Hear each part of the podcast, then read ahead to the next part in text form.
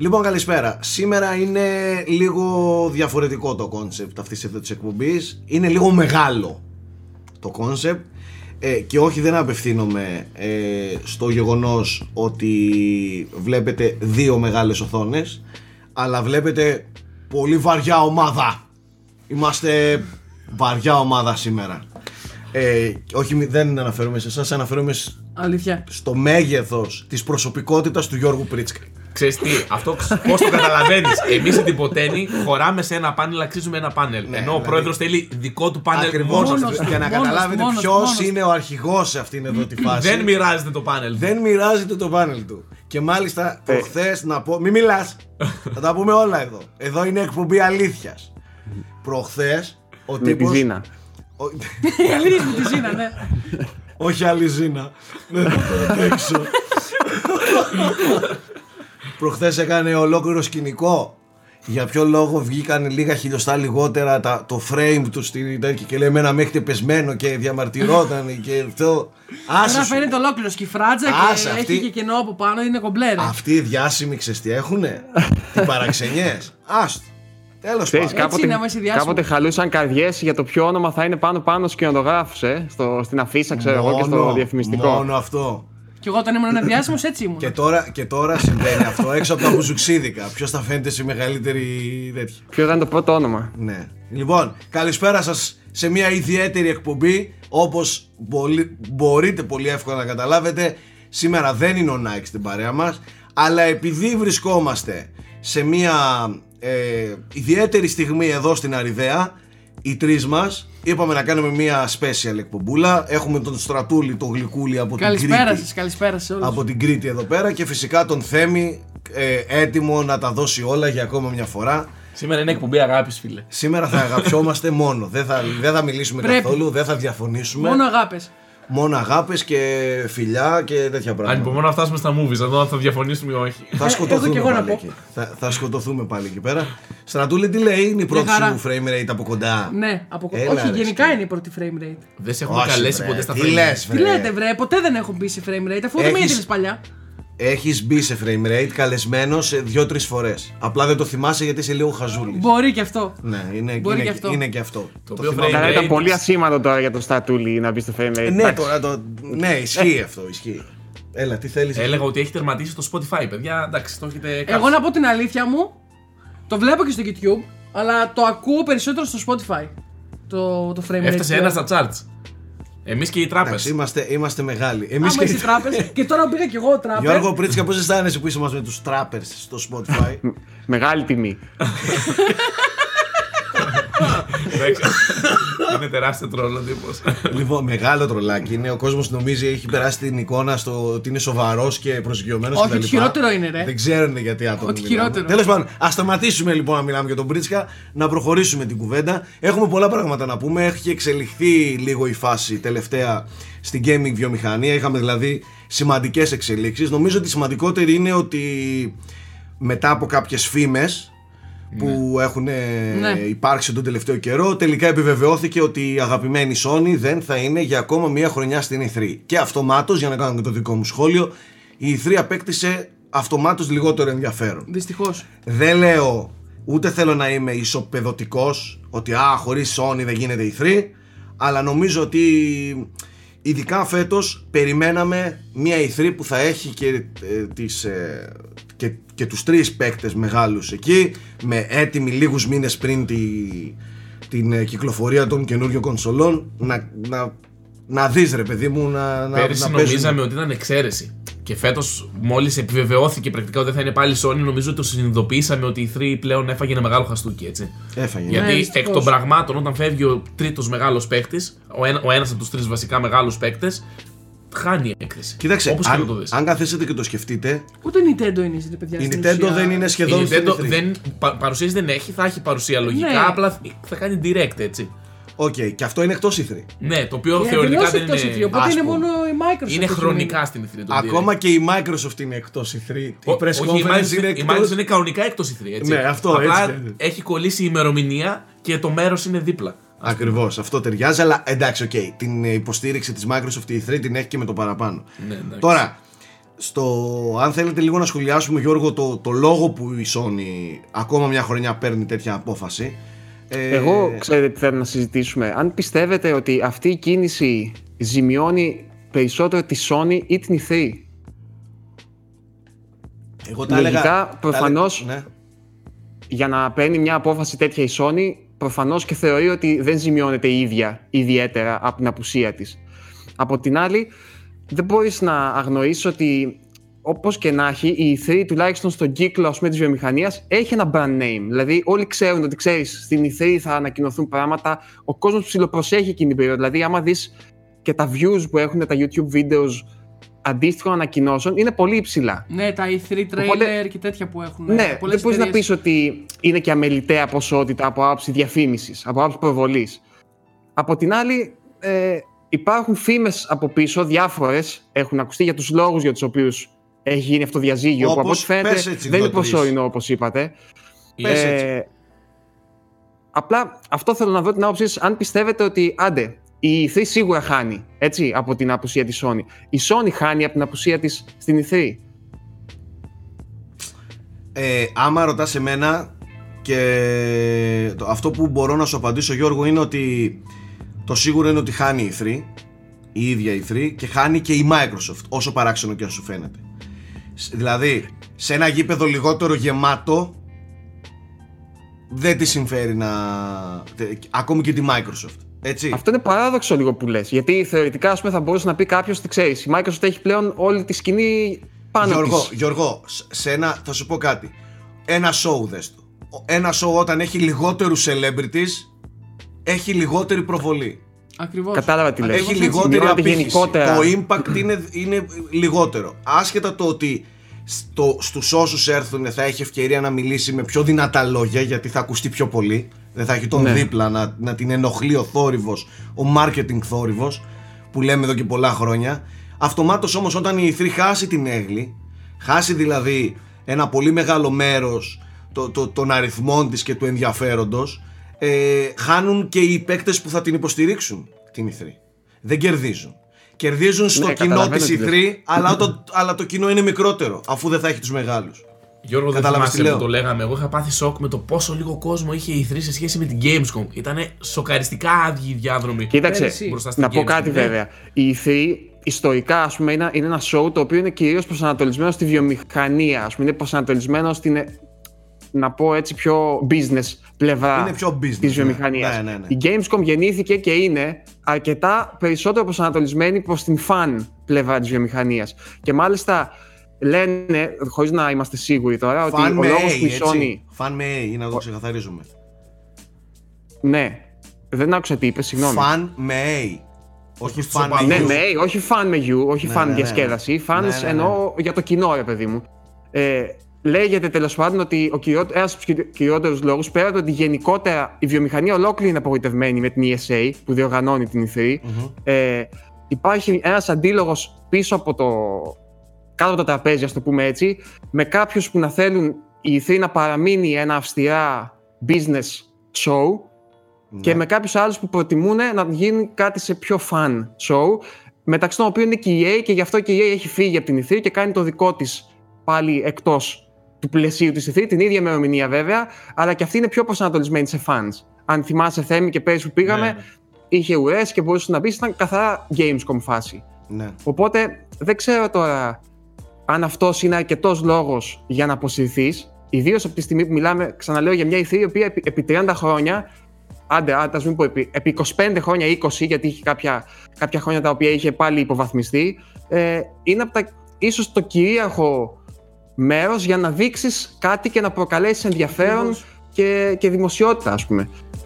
Γιώργο, πάνω σε αυτό που λες θέλω να σου πω ότι ο Jason Schreier του Kotaku είπε σε αυτό που λες συμπληρωματικά ότι μάλιστα έχουν τσακωθεί ψηλό άσχημα η Sony με την ESA για αυτό το θέμα. Ότι Δεν δηλαδή- δικαιολογεί, ναι. Το, το Ότι- πιστεύω, θα ξέρεις γιατί. Γιατί πέρυσι, ας πούμε, ότι η Sony δεν θα ήταν στην ηθή, το ξέραμε από τον Νοέμβρη. Φέτος Ναι. καθυστέρησε ξαφνικά και το βγάζει λίγο πριν το Φλεβάρι, ας πούμε. Ναι, δεν ξέρω. υπήρχε Μου φαίνεται- λόγο, υπ- υπήρχαν φήμες για τσακωμό, εν πάση περιπτώσει. Ναι, μ- μου φαίνεται πιστευτό. Δηλαδή, μου φαίνεται ότι ξέρεις, ίσως η Sony να ήθελε, αλλά πλέον δεν καίγεται κιόλας Θα σας για πω, να είμαστε. Αυτό ήθελα να πω τώρα, ρε εσύ, Γιώργο, ότι σε επίπεδο corporations οι τσακωμοί ξεπερνιούνται. Μπορούν να ξεπεραστούν. Δεν είναι δηλαδή Ναι. σου κρατάω μούτρα, αλλά δεν, δεν έρχομαι. Εάν Όχι, δηλαδή βέβαια, η, ναι. Μα- η Sony είχε να κερδίσει ουσιαστικά από την E3, θα προσπερνιούντουσαν όλα τα, τα, τα προβλήματα. Ή ε, τέλος πάντων ένα μεγάλο μέρος τους. Θεωρώ ότι η Sony έχει αυτοπεποίθηση και η Sony και όσες άλλες εταιρείες απέχουν, έχει αυτοπεποίθηση ότι μπορεί μόνη της να, να ε, προωθήσει και να επικοινωνήσει τα προϊόντα της και τις υπηρεσίες της χωρίς ε, να χρειάζεται να επενδύσει σε κάποιους που δεν τα βρίσκουν κιόλας. Φίλε, ξέρεις τι γίνεται; Η Sony λέει. Κα- η- Όχι, σε- συμβαίνει ήδη αυτό. Η Sony κάνει τα state of play όποτε θέλει μόνη της. Όλο το Ιντερνετ επικεντρώνεται εκεί. Η Nintendo κάνει τα direct και η Microsoft θα συνεχίσει να κάνει τα inside Xbox. Όλοι, όλοι πάνε στο δικό τους μόνο. μόνοι τους. Ωστόσο, και, και- και- για να το συμπληρώσω, θεωρώ ότι ειδικά η Sony που είναι μια ε, παραδοσιακή εταιρεία, είναι ίσως η πιο παραδοσιακή από τους τρεις παίκτες που έχει αλλάξει λιγότερο τα τελευταία 15 χρόνια σε σχέση με τους άλλους θεωρώ ότι η Sony ακόμα και σε επίπεδο κοινωνικής ευθύνης την E3 δεν έπρεπε να την αφήνει. Εμένα σαν gamer με Ε, στεναχωρεί. Και εμένα μες Γιατί στεναχωρεί πολύ. φαντάσου Ναι, μόνο νοσταλγικά- και μόνο που χαλάει το πάρτι. Αυτό, γιατί το είχαμε Κατάλαβες. σαν πανηγύρι, κατάλαβες. Χαλάει το πάρτι. Εγώ Για κάθε μένα χρόνο έπαιρνα γαριδάκια τέτοια, μαζευόμουν και ήταν event. δεν πρέπει να ξεχνάμε ότι, ε, ότι μιλάμε για εταιρείες, ότι μιλάμε για συμφέροντα, ότι μιλάμε για χρήματα και ότι μιλάμε για, ένα, για μια πολύ δύσκολη αγορά και για ένα ε, κλάδο του marketing που είναι βάναυσος σκληροπυρηνικός. Εγώ το λέω από την πλευρά του αγνού gamer που παρακολουθεί, όχι από την πλευρά του δημοσιογράφου και του μέσου την ηθρή, από την πλευρά του gamer. Εμένα μου τη δίνει όταν μου χαλάνε όλο αυτό το πανηγυράκι που είχαμε στην... Ε, Ακριβώς αυτό. Τόσα E3. χρόνια Skype ε, ανακοινώσεις. Skype ανακοινώσεις, τα πάντα όλα, ρε φίλε. Ξεχνάω εγώ το στρατούλη πώς έκανε όταν ήταν με το Resident Evil που νομίζαμε ότι είναι το PT και του λέμε ότι είναι Resident Evil 7. Resident Evil 7! Και το είχε σπάσει το, το chat. Στο Skype έχω ακόμα φωτογραφίες. Όπως και να το κάνουμε, η 3, η Sony αυτή τη στιγμή το, το χαλάει λίγο το πάρτι. Επίσης, ξέρετε τι νιώθω. Βέβαια, αυτό είναι, λίγο, είναι αμεληταίο μπροστά στα μεγάλα μεγέθη τώρα της βιομηχανίας. Απλά νιώθω ότι η Sony γενικότερα τα τελευταία χρόνια έχει δημιουργήσει μια εικόνα ψηλοαπομόνωσης από τις άλλες δύο. Δηλαδή, ακόμα και η Nintendo που ήταν πολύ του κεφαλιού της, ρε παιδί μου, ε, και σε συνδυασμό με τη Microsoft που είναι το ακριβώς αντίθετο πλέον, είναι τελείως ανοιχτή προς όλους και σε όλα.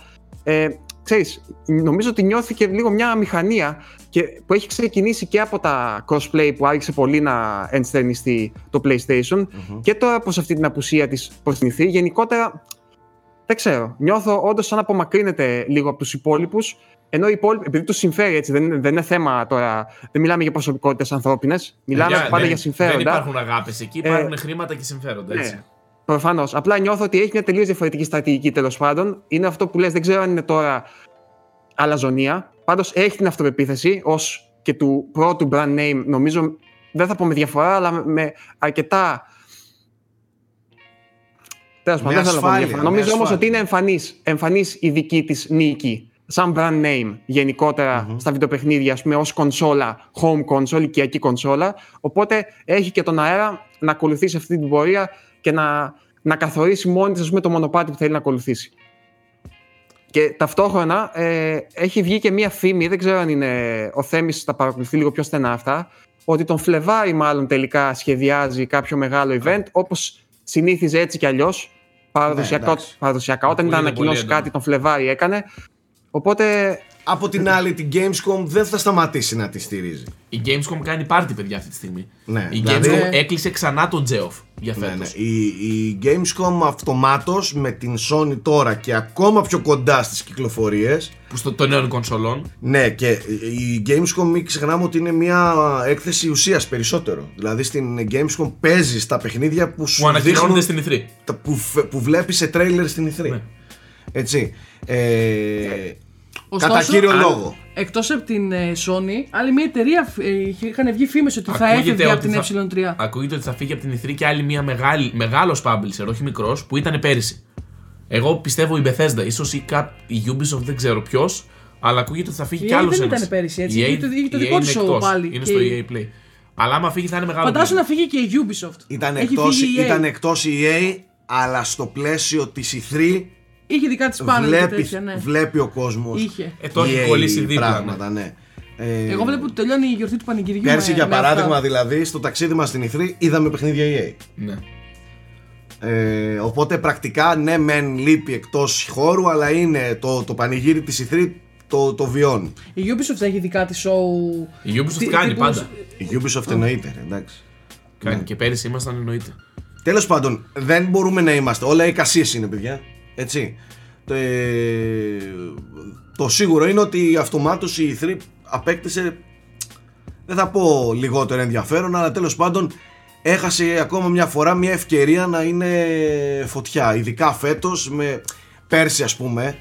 Ήταν πολύ εύκολο να εικάζουμε και να λέμε εντάξει επειδή του χρόνου ετοιμάζει την κυκλοφορία του PS5 μήπως αυτό δεν είχε και τίποτα να δείξει και κρατήθηκε ένα χρόνο πίσω και έτσι. Και δεύτερη χρονιά κάτι βρωμάει Το περίεργο είναι φέτος πώς θα γίνει. Και αυτό εδώ θέλω προβλέψεις. Δηλαδή, αν παρουσιάσεις το PlayStation 5 το hardware και τα πρώτα πράγματα στο Φλεβάρι, ε, κάτι θα πρέπει να κάνει και προς το τέλος της χρονιάς. Λογικά θα κάνει PlayStation Πάντα δεν, Next. κάνει, πάντα δεν κάνει Δεκέμβριο ούτως ή άλλως. Ε, η αλήθεια είναι, Θέμη, Λογικά, ότι από, ναι. να- από, Νοέμβριο, το, Δεκέμβριο σίγουρα κάτι θα κάνει. Δεν υπάρχει περίπτωση. από τη μεριά της Sony, σαν προγραμματισμός ας πούμε, εννοείται ότι τη βολεύει να κρατήσει full τα φώτα πάνω σε Last of Us 2 και Ghost of Tsushima μέχρι να κυκλοφορήσουν και μια χαρά τη βολεύει η Gamescom τέλη Αυγούστου να στρέψει πλέον τα φώτα εντελώς στο PS5. ναι. Οπότε χρονικά νομίζω θα τη βόλευε περισσότερο να μην έχει πολλά next gen μέχρι να κυκλοφορήσουν τα δύο μεγάλα παιχνίδια. Λες να γίνει τίποτα τρελό επειδή η Sony έχει και πολύ μεγάλη παρουσία στην Ευρώπη; Να μην κάνει τίποτα μέχρι την Gamescom για να παρουσιάσει την κονσόλα να είναι φρέσκια τον Αύγουστο. Αποκλείεται. Στην Gamescom. Αποκλείεται. Μου φαίνεται Gamescom πολύ δεν πολύ νομίζω. πολύ Τρεις δύσκολο. μήνες Μου πριν φαίνεται την πολύ, πολύ κυκλοφορία δύσκολο. με τίποτα. Σε Εκτός δι- αν μου πεις ότι το PS5 πάει για το 2021. Όχι, όχι, δεν αποκλείεται καθυστέρηση. Με τίποτα. Με τίποτα. Ε, δεν υπάρχει. Εγώ νομίζω ότι θα δείξουν την κονσόλα και κάποια βασικά πράγματα, αλλά όχι πολλές λεπτομέρειες Ίσως για το δείξουν τα software. gimmicks του, του επόμενους δύο-τρεις μήνες, controller, πιστεύω. ξέρεις αυτά. Ναι. Γιατί έτσι κι αλλιώς ε, και εμείς το γράψαμε ότι ε, η ίδια της ανακοίνωσε ότι δεν έχουμε μιλήσει ακόμα για τα, Μοναδικά- για τα καλά και μοναδικά μοναδικά χαρακτηριστικά. χαρακτηριστικά του DualShock 5. Όχι του 5, γενικά. Λέει ότι έχει και άλλα μοναδικά Να, χαρακτηριστικά, όχι, είτε στο όχι. χειριστήριο. Ναι, είτε ναι, του- ναι, ναι. Που λέει δεν τα έχουμε δείξει ακόμα. Τους Οπότε, επόμενους 2-3 μήνες θα ξέρουμε. Θα ξέρουμε. ναι. Η Microsoft νομίζω είναι σίγουρο. Εντάξει, θα κάνει την 3, θα κάνει με- και μετά το XO στο τέλος της χρονιάς και αυτό. Είναι Για τη Microsoft, μάλιστα, διά, διάβασα, τώρα πάλι δεν ξέρουμε αν είναι αλήθεια ή όχι, ότι μετά από την ανακοίνωση της Sony, ότι όχι απλά, ε, ότι εντείνει κιόλας τις ετοιμασίες της για, το, για, την, για την E3 και μάλλον ετοιμάζει ακόμα μεγαλύτερα πράγματα. Τώρα δεν ξέρω κατά πόσο ισχύει, αλλά δεν θα μου κάνει και εντύπωση αν ισχύει.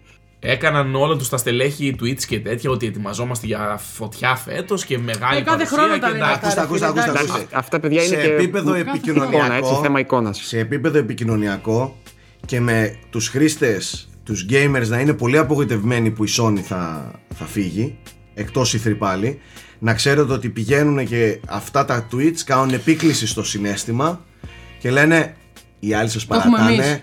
εμείς όμως είμαστε εδώ. Οπότε επικοινωνιακά πάντα το εκμεταλλεύεται. Ε, ναι. Οποιαδήποτε εταιρεία θα το Θα το εκμεταλλεύεται. έκανε οποιαδήποτε εταιρεία, δεν είναι ότι Ναι, είναι δηλαδή, επειδή Microsoft. Ε, μην τρελαθούμε τώρα. Εντάξει. Το καλό στην υπόθεση είναι ότι θα γλιτώσουμε το ξενύχτη. γιατί παραδοσιακά η Sony 5 ώρα ήταν το πρωί 5 ώρα το ξενύχτη πρωί. μέχρι τις 7 7. Εμείς θα είμαστε στην Ιθρή ακόμα μια χρονιά, δεν το συζητάμε. Με full κάλυψη θα είμαστε σε όλα τα μεγάλα gaming events. Δε- ε, Και στο φεγγάρι να γίνονται φέτος θα πάμε. Οπότε Πολύ εύκολο. από εμάς θα, δείτε, θα δείτε τα πάντα. Εννοείται ότι. Οκ, λείπει η Sony, αλλά πάλι η E3 θα έχει πράγματα να δείξει, δεν το συζητάμε. Πόσο Ναι. μάλλον σε, στη Θα έχουν και χρονιά, Nintendo με το δικό της show. ναι, ούτως ή στη άλλως. χρονιά που, που κυκλοφορούν νέες κονσόλες. Θα δούμε Metroid Prime 4 τώρα τον Ιούλιο. Καλά, πολύ, Ιούνιο. πολύ τέτοιο σε βλέπω. Πολύ πιάσουμε τις αισιόδοξο. προβλέψεις. Ρε φίλε, παιδιά. φτάνει, ξέρω εγώ, τρία χρόνια έχουν περάσει. Δείξε Πολύ κάτι. αισιόδοξο σε βλέπω, ρε αδελφούλη μου, αλλά τέλος Δείξε πάντων. κάτι. Τι άλλο έχουμε από hot επικαιρότητα πάνω στο. Ε, εγώ έχω κάτι που θέλω να συζητήσουμε. Βγήκε μια είδηση επίσης που έχει να κάνει και με τη νέα γενιά και έχει να κάνει και με την διαφορά της στρατηγικής που ακολουθούν ε, οι δύο μεγάλες εταιρείε. Γιατί ουσιαστικά η μεγάλη μάχη, και αυτό είναι που περιμέναμε στην ηθρή, περιμέναμε μια παραδοσιακή κλασική μητέρα των μαχών εκεί πέρα να, τα, να κονταροχτυπηθούν, αλλά τελικά δεν θα γίνει. Είναι ότι. Το τέρμι η- των αιωνίων. ναι. Η Microsoft ανακοίνωσε ε- επίσημα ότι για τα περίπου επόμενα δύο χρόνια δεν θα έχει κάποιον αποκλειστικό τίτλο για το Series X. Series X, να το πούμε έτσι.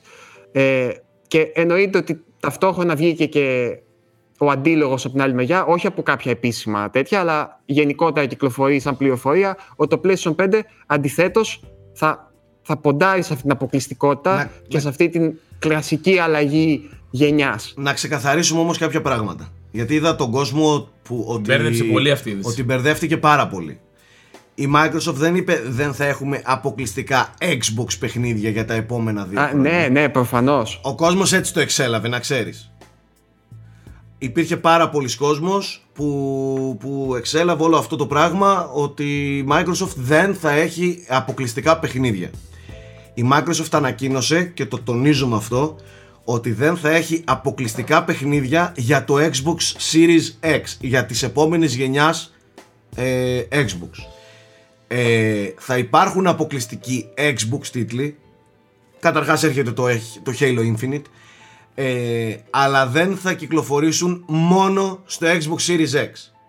Αυτό είναι, αυτό λέει η είδηση. Και αυτό το είπε η Microsoft με τη λογική για να καλύψει τα νότα της ε, και για να ξεκαθαρίσει και να ε, πώς το λένε ψάχνουν τώρα τη λέξη Φίλε, αυ- να, να, να καθησυχάσει αυτό έψαχνα Αυτό. τόση ώρα να καθησυχάσει τους εσείς που έχετε ήδη- Game Pass στο Xbox One, μην το ήδη- κυρώσετε. τους ήδη υπάρχοντες ε, Xbox κατόχους Ακριβώς. Xbox One κατόχους ε, Συγγνώμη λίγο. ότι Ε, επει- ναι Επειδή ο Θέμης είπε για το Game Pass, άμα έχεις Game Pass τώρα και πάρεις μια νέα κονσόλα, δεν μπορείς Θα με κα- το θα ίδιο το Game έχουνε Pass, πει. με το Game Pass που έχεις πληρώσει να παίξεις την καινούργια κονσόλα πλέον. Ναι, ρε, εσύ θα τα παίζεις και όλα τα παιχνίδια. Άρα έχουν δεν έχει- πει, άρα θα- αυτό που άρα λες δεν δεν έχει να στέκει, κάνει ότι- τον Game Pass εγώ μιλάω τώρα για τους Ότι κατόχους του να Xbox μην ακυρώσει τα Απλά, Game Pass. Ξέρεις τι εννοώ.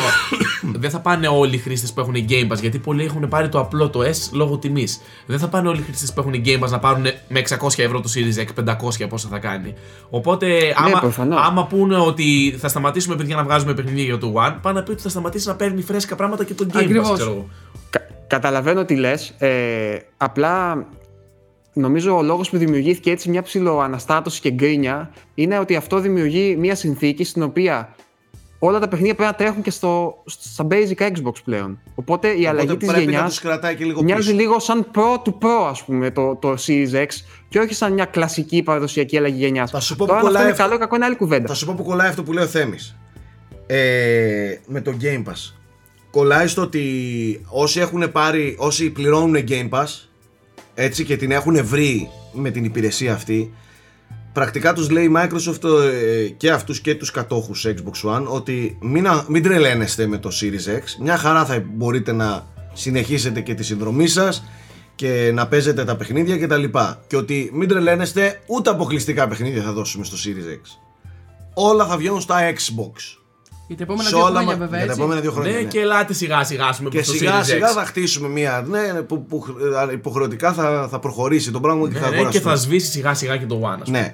Ε, όλο αυτό που λέει ο Γιώργος εμένα με βρίσκει απόλυτα σύμφωνο ότι ε, θα κρατάει σε μεγάλο βαθμό τους developers πίσω και δεν μιλάω στο τομέα των γραφικών Χθες είδαμε και μια πολύ ενδιαφέρουσα συζήτηση και ανάλυση του, του Digital Foundry ε, ότι η επόμενη γενιά δεν σημαίνει καλύτερα γραφικά και 4K αναλύσεις Μόνο. ένα παιχνίδι Σημαίνει και άλλα δηλαδή, πράγματα. ένα παιχνίδι χρειάζεται την υποδύναμη και για άλλους λόγους. Θα δώσω ένα πολύ πολύ εύκολο παράδειγμα. Οπότε ο σχεδιασμός, για να τελειώσω, οπότε ο σχεδιασμός ενδεχομένως να περιορίζεται όταν ξέρεις ότι σχεδιάζω έναν κόσμο που πρέπει να τρέξει και στο Xbox One.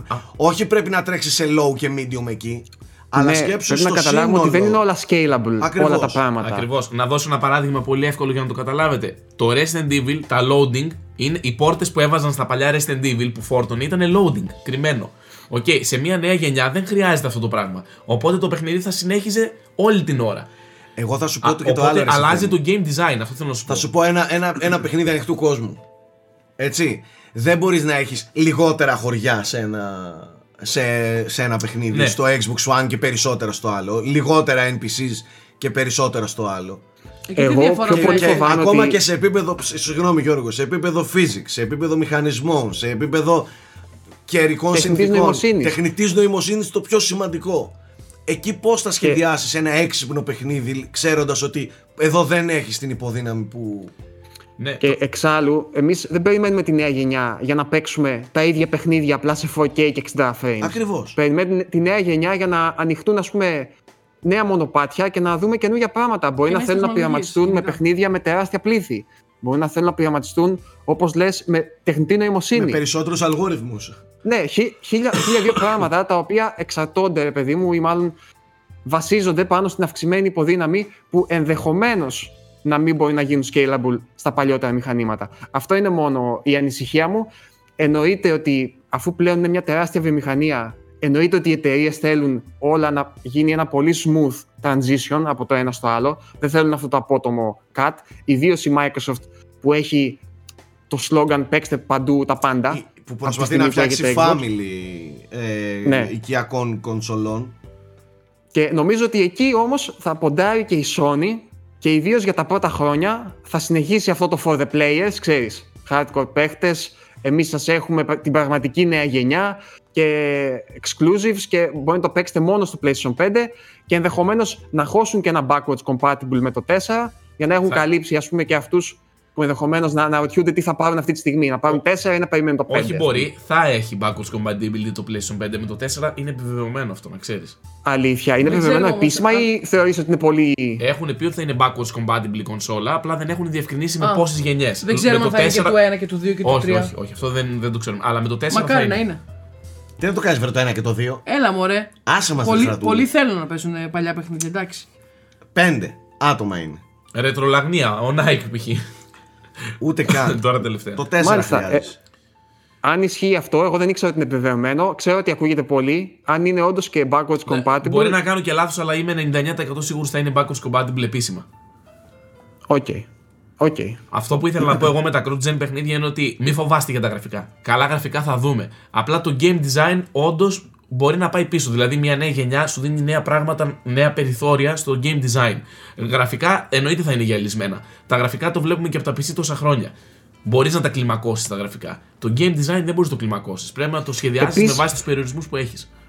Να, να πω και κάτι ακόμα. Ε, κάτι που είναι πάλι προσωπική τελείως παρατήρηση. Ένας από τους λόγους που πάντα συμπαθούσα τις κονσόλες σε σχέση με τα PC είναι ότι ήταν πολύ δημοκρατικές. Δηλαδή, είχες, έπαιρνες μια κονσόλα και όσοι είχαν αυτή την κονσόλα είχαν αυτή την εμπειρία, ρε παιδί μου. Τώρα πλέον, έτσι όπως πάνε και γίνονται. στην- Αυτή τη στιγμή η Microsoft θα έχει τρεις κονσόλες ουσιαστικά. Τρία σκαλοπατάκια, έτσι δεν είναι; Ναι. Θα έχει το, Θα έχει Xbox, το Xbox, θα έχει το, το, Xbox Scorpio One.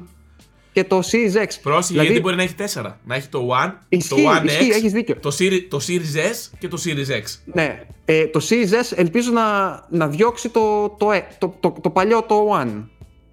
Ελπίζω να αντικαταστήσει αυτό. Όχι, αυτό θα υποστηρίζεται το Τουλάχιστον. One. Κατάλαβες. Ισχύει, ισχύει.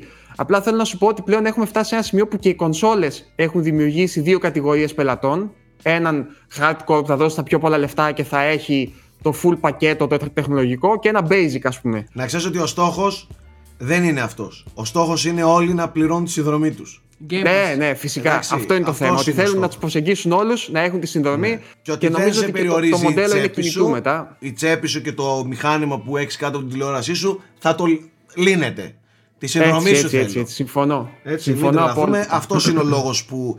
Ε, Να που κάνω βλέπουμε εγώ τέτοια μια πράγματα. παρένθεση. Ναι. Ένας developer, άμα θέλει τώρα να βγάλει ένα παιχνίδι παντού, πόσο εφιάλτης είναι; Να πρέπει να κάνει Πω, ένα. πω, να κα- πραγματικά. Φαντάσου τώρα το επόμενο Assassin's Creed που θα πρέπει να είναι στο απλό PlayStation 4, στο PlayStation 4 Pro, στο Xbox One S, στο Xbox One X, στο Series S το μικρό, στο Series X, στο PlayStation 5 και στο Stadia. Και ένα Switch Port. Και, φα, και φαντάσου κάνουν και ένα Switch Pro. Ποιος Και- στέ- ποιος στέντι. και- Και στο Stadia θα είναι που θέλει άλλο port. Φαντάσου για έναν developer έχει να κάνει 9 εκδόσεις. Παιδιά είναι φιάλτης. Για το Steady έχει Εκεί σταματήσει να μιλάει Θέμη, και η Google.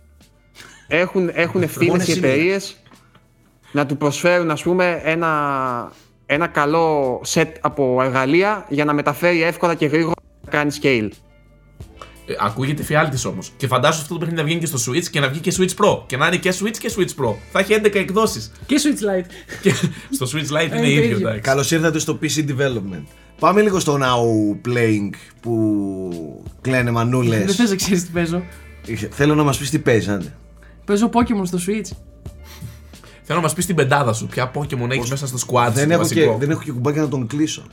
Ρε, έβα- είναι καινούργια Pokemon. Ε, δεν έχω παλιά καθόλου. Θέλω μόνο να δω τα καινούργια. Εδώ θέλω να μιλάς, σε παρακαλώ. Ναι, συγγνώμη ξανά, το ξεχνάω. Και δεν θυμάμαι τα Pokemon τα καινούργια. Έχω μόνο τον Pikachu από το παλιά. Είναι διαχρονικός. Κοίτα, αυτό πρέπει να είναι καλό. Ε, Ε, κοίτα, έχω να παίξω από το Pokemon X στο 3DS που είναι 10 χρόνια πίσω περίπου. Περίπου είναι 10 χρόνια.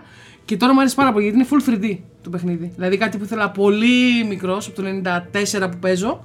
Είναι, είναι Σ' πολύ αρέσει; καλό. Μ' αρέσει πολύ. Απλά είναι πολύ εύκολο και θέλει κάποιες αλλαγές γιατί έχει μείνει πολύ πίσω. Δηλαδή αυτά που έπαιξε στο 6 το παίζω και στο καινούριο. Απλά μεγαλύτερα γραφικά. Και ο κόσμος έχει λυσάξει λίγο με Pokemon γιατί τα έχουν κόψει και τα βάζουν τώρα με expansion pass 30 ευρώ. αυτό είναι λίγο ισχυρό, ναι. Είναι ισχυρό. Έχει πέσει πολύ κράξιμο γι' Είναι αυτό. ισχυρό. ναι.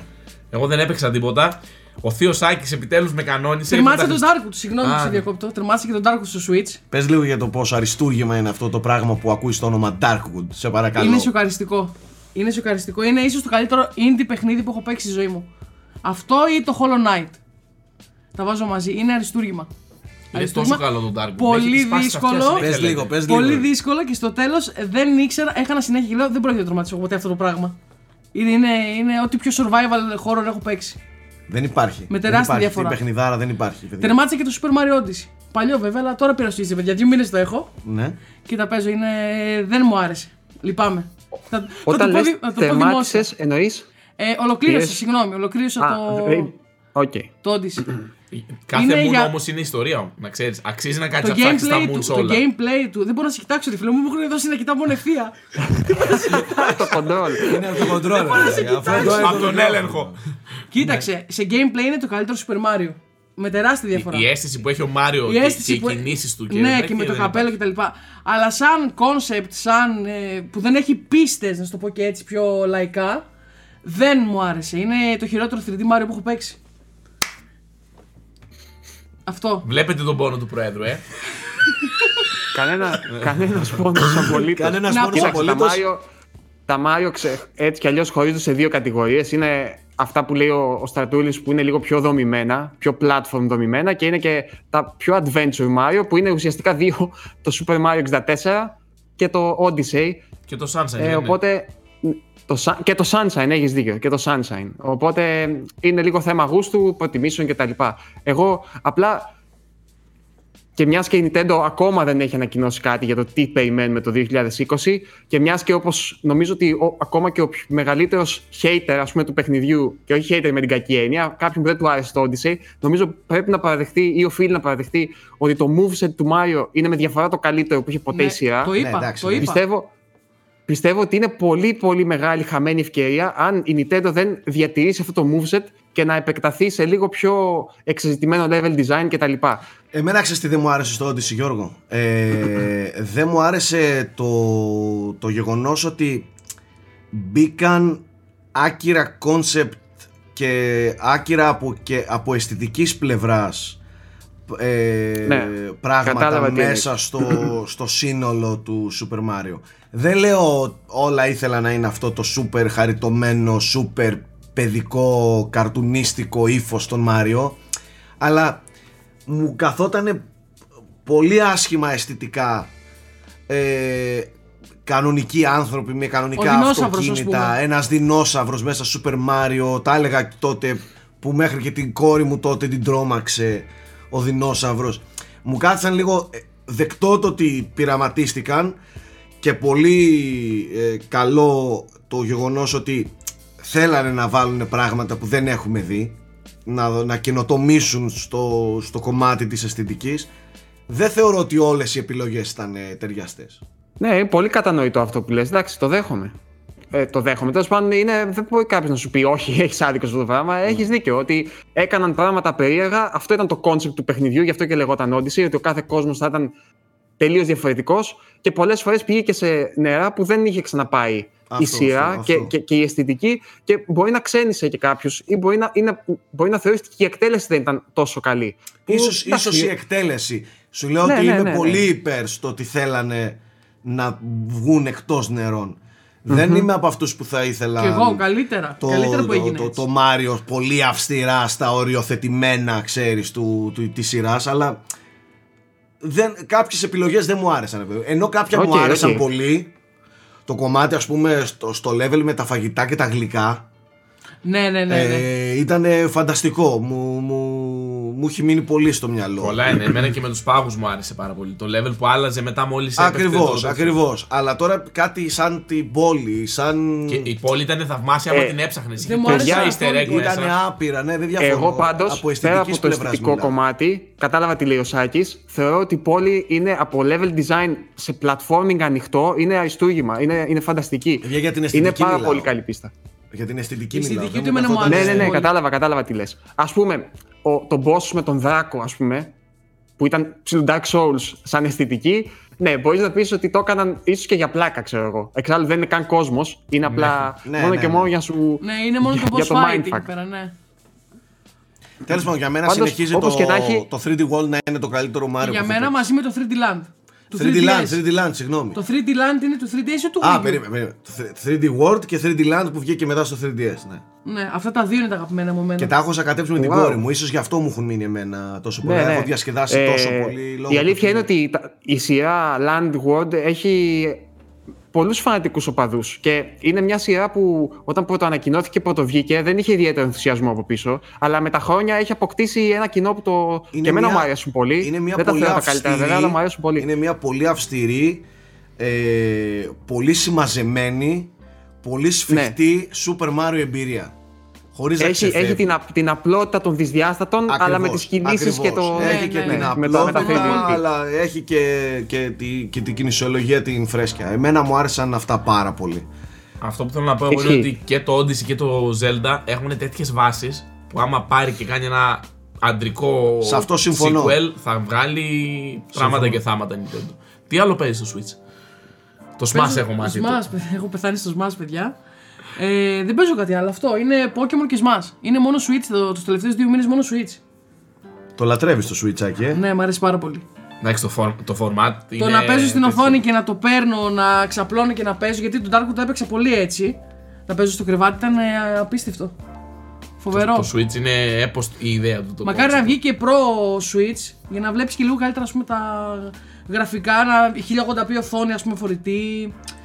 Να, να βαθμιστεί λίγο. Θεμάκο. Εγώ δεν παίζω πολύ τίποτα, αλλά πήγα να πω ότι ο Άι Βασίλης με θυμήθηκε τελικά, ο Άι Σάκης. Άι και Σάκης. φτιάχτηκε τηλεόραση. Και παιδιά, ήρθε η ώρα της αμαρτίε του τελευταίου καιρού. Ε, να εξηλαιωθώ, εν πάση θα περιπτώσει. παίξεις; Τι θα παίξεις Death πρώτα; Stranding, Death Stranding, δεν αντέχω. Προσποιούμουν για Ε, πόσο. περίμενε, πότε θα το ξεκινήσει, γιατί και εγώ είμαι να το ξεκινήσω τώρα. με το να που παίζουμε φύγω από σχεδόν την άλλη ταυτόχρονα. ιδέα, το ξεκινάω. Θα σου κάνω σαμποτάζ, να ξέρεις. Δεν θα σου βάζω ούτε γέφυρα ούτε, ούτε τίποτα. θα στα χαλάω. Τέλος Θα πάντων. σε διαλύσει Οκ. τη- Ε, τα πάντα. Death Stranding προσποιούμουν τόσο καιρό ότι δεν βγήκε, να ξέρεις. Για να αποδεχτώ εγκεφαλικά ότι θα το παίξω μετά. Αμυντικός μηχανισμός, ε. Ήρθε η τηλεόραση, οπότε τώρα πρέπει να λιώσω, φίλε μου. Μάλιστα. Μάλιστα, ωραία. Αυτά. Σάκη, εσύ; Εγώ τελείωσα, όπως είπα, το Luigi. Την προηγούμενη εβδομάδα νομίζω δεν το είχα τελειώσει. Απλά ήμουνα προς το τέλος τέλος. Ε, στο Twitter. Την Παρασκευή το τελειώσαμε. Ναι, τη, την Παρασκευή αργά το βράδυ με, τη, με το Στρατούλη να βλέπει και με τη Ραφαέλα στο δεύτερο χειριστήριο να έχει το Guigi.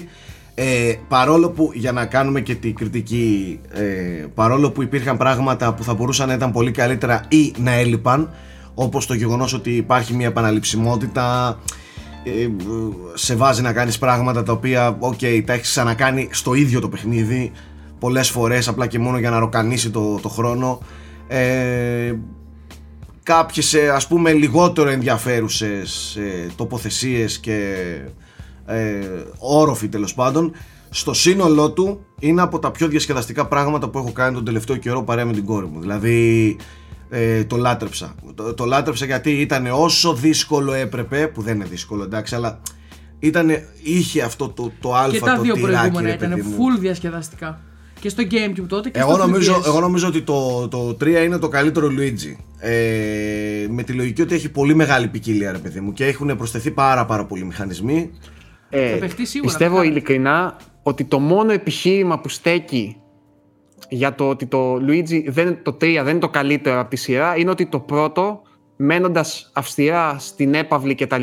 είχε μια πιο σφιχτοδεμένη ατμόσφαιρα κτλ. Αυτό είναι λίγο πιο περιπέτεια. Ναι. Πιο λίγο εξωτική Έδωσε περιπέτεια. όμως, σε... έδωσε όμως την ποικιλία που έπρεπε, φίλε. Ναι, και να σου πω έδωσε και την κάτι ποικιλία. άλλο. Το άλλο είναι ίσως λίγο πιο Μόνο από να το πω- γεγονός σ- μόνο από το γεγονός ότι σε κάθε κουμπάκι που βάζαμε και δεν ξέραμε τι να περιμένουμε στον πάνω Μπράβο. όροφο. Πο- Τι θα Είναι είναι, πολύ τι ωραίο αυτό και εγώ θεματολογία θα συμφωνώ. Πολύ ωραίο και λέγαμε Α, είναι έτσι αυτό, Α, είναι αλλιώς. Ναι, ναι, ναι. Ε, αυτό έδωσε πολύ, πολύ στην, πολλά στην, ε, στην εμπειρία. Το δεύτερο πράγμα που ολοκλήρωσε είναι το Devil May Cry 5. Ε, για, το, το- το- για την άποψη που είχα έφαγα καλό, καλό πώς το λένε, ξύλο από κάτω αλλά ειλικρινά δεν με απασχολεί. Εγώ λέω πάντα την άποψή μου με ειλικρίνεια άσχετα το αν υπάρχει από πίσω ένα κοινό που, το, που προστατεύει και αγαπάει. Ε, δεν βγάζω κανένα hate τη, την ειλικρινή μου άποψη καταθέτω πάντα και θα το κάνω πάντα σε αυτές τις εκπομπές το αν κάποιοι θέλουν να, να ερχόμαστε εδώ να λέμε πόσο γαμάτα είναι όλα και τέλεια και να φοβόμαστε να μιλήσουμε επειδή ένα, ένα παιχνίδι ή μια ταινία το παρακολουθούει πολλοί κόσμος και το λατρεύει πολλοί κόσμος δεν σημαίνει ότι αν κάτι με ενοχλεί, κάτι δεν μου αρέσει να μην το πω. Άμα θέλετε τέτοια εκπομπή εδώ δεν θα τη βρείτε. Σε αυτές τις εκπομπές θα λέμε όμορφα και ωραία σε παρεΐστικο ύφος με τις υπερβολές μας, με, με, με τις πόντες μας, τις μεταξύ μας και τα πειράγματα θα λέμε πάντα την ειλικρινή μας άποψη. Πριν Ε, από λίγο συνέβη αυτό. ρε. Εσύ, ο πρόεδρος, ας πούμε, λατρεύει το Mario Odyssey και εγώ και εσάς βάλει δεν- και, ναι, και εσάς δεν σας δεκάρι αρέσει τόσο είναι, πολύ. ας πούμε, Έτσι το- είναι Ναι, φυσιολογικό. θέλω- δεν γίνεται θέλω όλα να, πω- αρέσουν σε όλους. Θέλω να πω ότι επειδή υπάρχει ένας λαός που παρακολουθεί και λατρεύει ένα παιχνίδι ή μια ταινία δεν σημαίνει ότι εγώ δεν μπορώ να καταθέσω τα, τα επιχειρήματά μου ε, ε, αν αυτά, άσχετα το αν αυτά είναι υπέρ ή κατά ενός παιχνιδιού. Ούτε παιχνίδια πουλάμε, ούτε ταινίες πουλάμε, ούτε σαμποτάζ κάνουμε, ούτε τίποτα. Όμορφα και ωραία, μια παρέα από gamers και cinephiles μαζο- βαζευόμαστε και συζητάμε. Ε, οπότε από μένα θα το ακούτε πάντα τη δικιά μου την άποψη για τα παιχνίδια. Το Devil May Cry εμένα δεν μου άρεσε και δεν μου άρεσε και καθόλου. Είναι η ειλικρινή μου άποψη. Τι να κάνουμε, με το ζόρι ή επειδή υπάρχει κοινό πρέπει να πω Α, μου άρεσε όλα καλά παιδιά. Εφόσον δεν μου άρεσε εγώ θα το πω. Επειδή δεν θυμάμαι που ακριβώς το είχα αφήσει, ε, όντως τα σχόλια που μου είχαν κάνει ότι τα τελευταία chapters άρχι θα σου αρέσουν περισσότερο ισχύει. Τα τελευταία 5 chapters στο παιχνίδι προσπαθούν να το σώσουν παραπάνω από ό,τι, από ό,τι πίστευα και όντως γίνονται πραγματάκια. Σεναριακά οι χαρακτήρες, οι αποκαλύψεις όντως γίνονται, γίνονται πραγματάκια και είναι πολύ πιο ενδιαφέροντα τα τελευταία chapters. Ε, missions όπως τα λέει το παιχνίδι. Στο σύνολό του εγώ νιώθω ότι το παιχνίδι είχε κάτι δεν είχε μάλλον το κάτι που ήθελε. Δεν, ήταν, δεν έγιναν και πολλά πράγματα. Το level design το πήγε πάρα πολύ πίσω Αυτό με ενόχλησε και Ναι. εμένα. Δεν το έχω παίξει το παιχνίδι, όσο είδα από σένα. Ήταν, ε, θύμιζε πολύ Devil May Cry 4 2008, δηλαδή φάνηκε ότι ήταν 10 χρονών πίσω το level design. Και Δεν από είναι, άποψη γραφικών και εκτός από το level design, δηλαδή το. εντάξει θα κολλήσουμε τώρα στα συνολικό. γραφικά σε ένα Ναι, παιχνίδι hack εντάξει. and slash Απλά Η- έβλεπες κάποια textures PlayStation 2 εντάξει οκ ε, σε μερικά σημεία. Το πρόβλημά μου εμένα ήταν ότι το, το παιχνίδι δεν μου έδωσε την εμπειρία που θα ήθελα να, να έχω. Gameplay πάντως ήταν φοβερό όσο είδα. Gameplay που ναι ρε έπαιζες. φίλε εννοείται ότι... Κλασικά Devil May Cry. Κλασικό Devil May Cry Εντάξει, η Bayonetta δεν θα γίνει ποτέ. Αλλά εντάξει. Τώρα μόλις έριξες βόμβα. Πες το, πυρηνική με και να βλέπουμε το ξέρεις, μανιτάρι. να ξέρεις ότι ο χειρότερος συντριγκαδόρος από εσένα και σπίρτο από εσένα δεν υπάρχει. Δεν υπάρχει. Όταν ο άλλος λέει την άποψή του και έρχεσαι εσύ και λες «Ω, τώρα να τα ακούσουν αυτό σε διέλυσαν», είναι το χειρότερο που μπορείς να κάνεις. Απλά Καλά και κάνεις. τον Bayonetta και τον Devil May Cry έχουν πολύ παθιασμένο κοινό. Εγώ φαντάζομαι τον Παγιονέτα δεν μπορώ καν να το παίξω.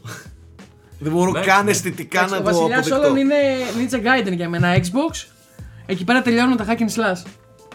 Τέλος. Τέλος πάντων, να μην μιλάμε πάλι για το Devil May Cry. Ναι. Τέλος πάντων, ολοκλήρωσα το, το Devil May Cry 5 και πήρα εντολή από άνωθεν, από το Μπρίτσκα δηλαδή, Δεκτό. να παίξω το Obra Dinn στο Switch. Δυστυχώς δεν το έχω ξεκινήσει Θα ακόμη. το παίξουμε μαζί.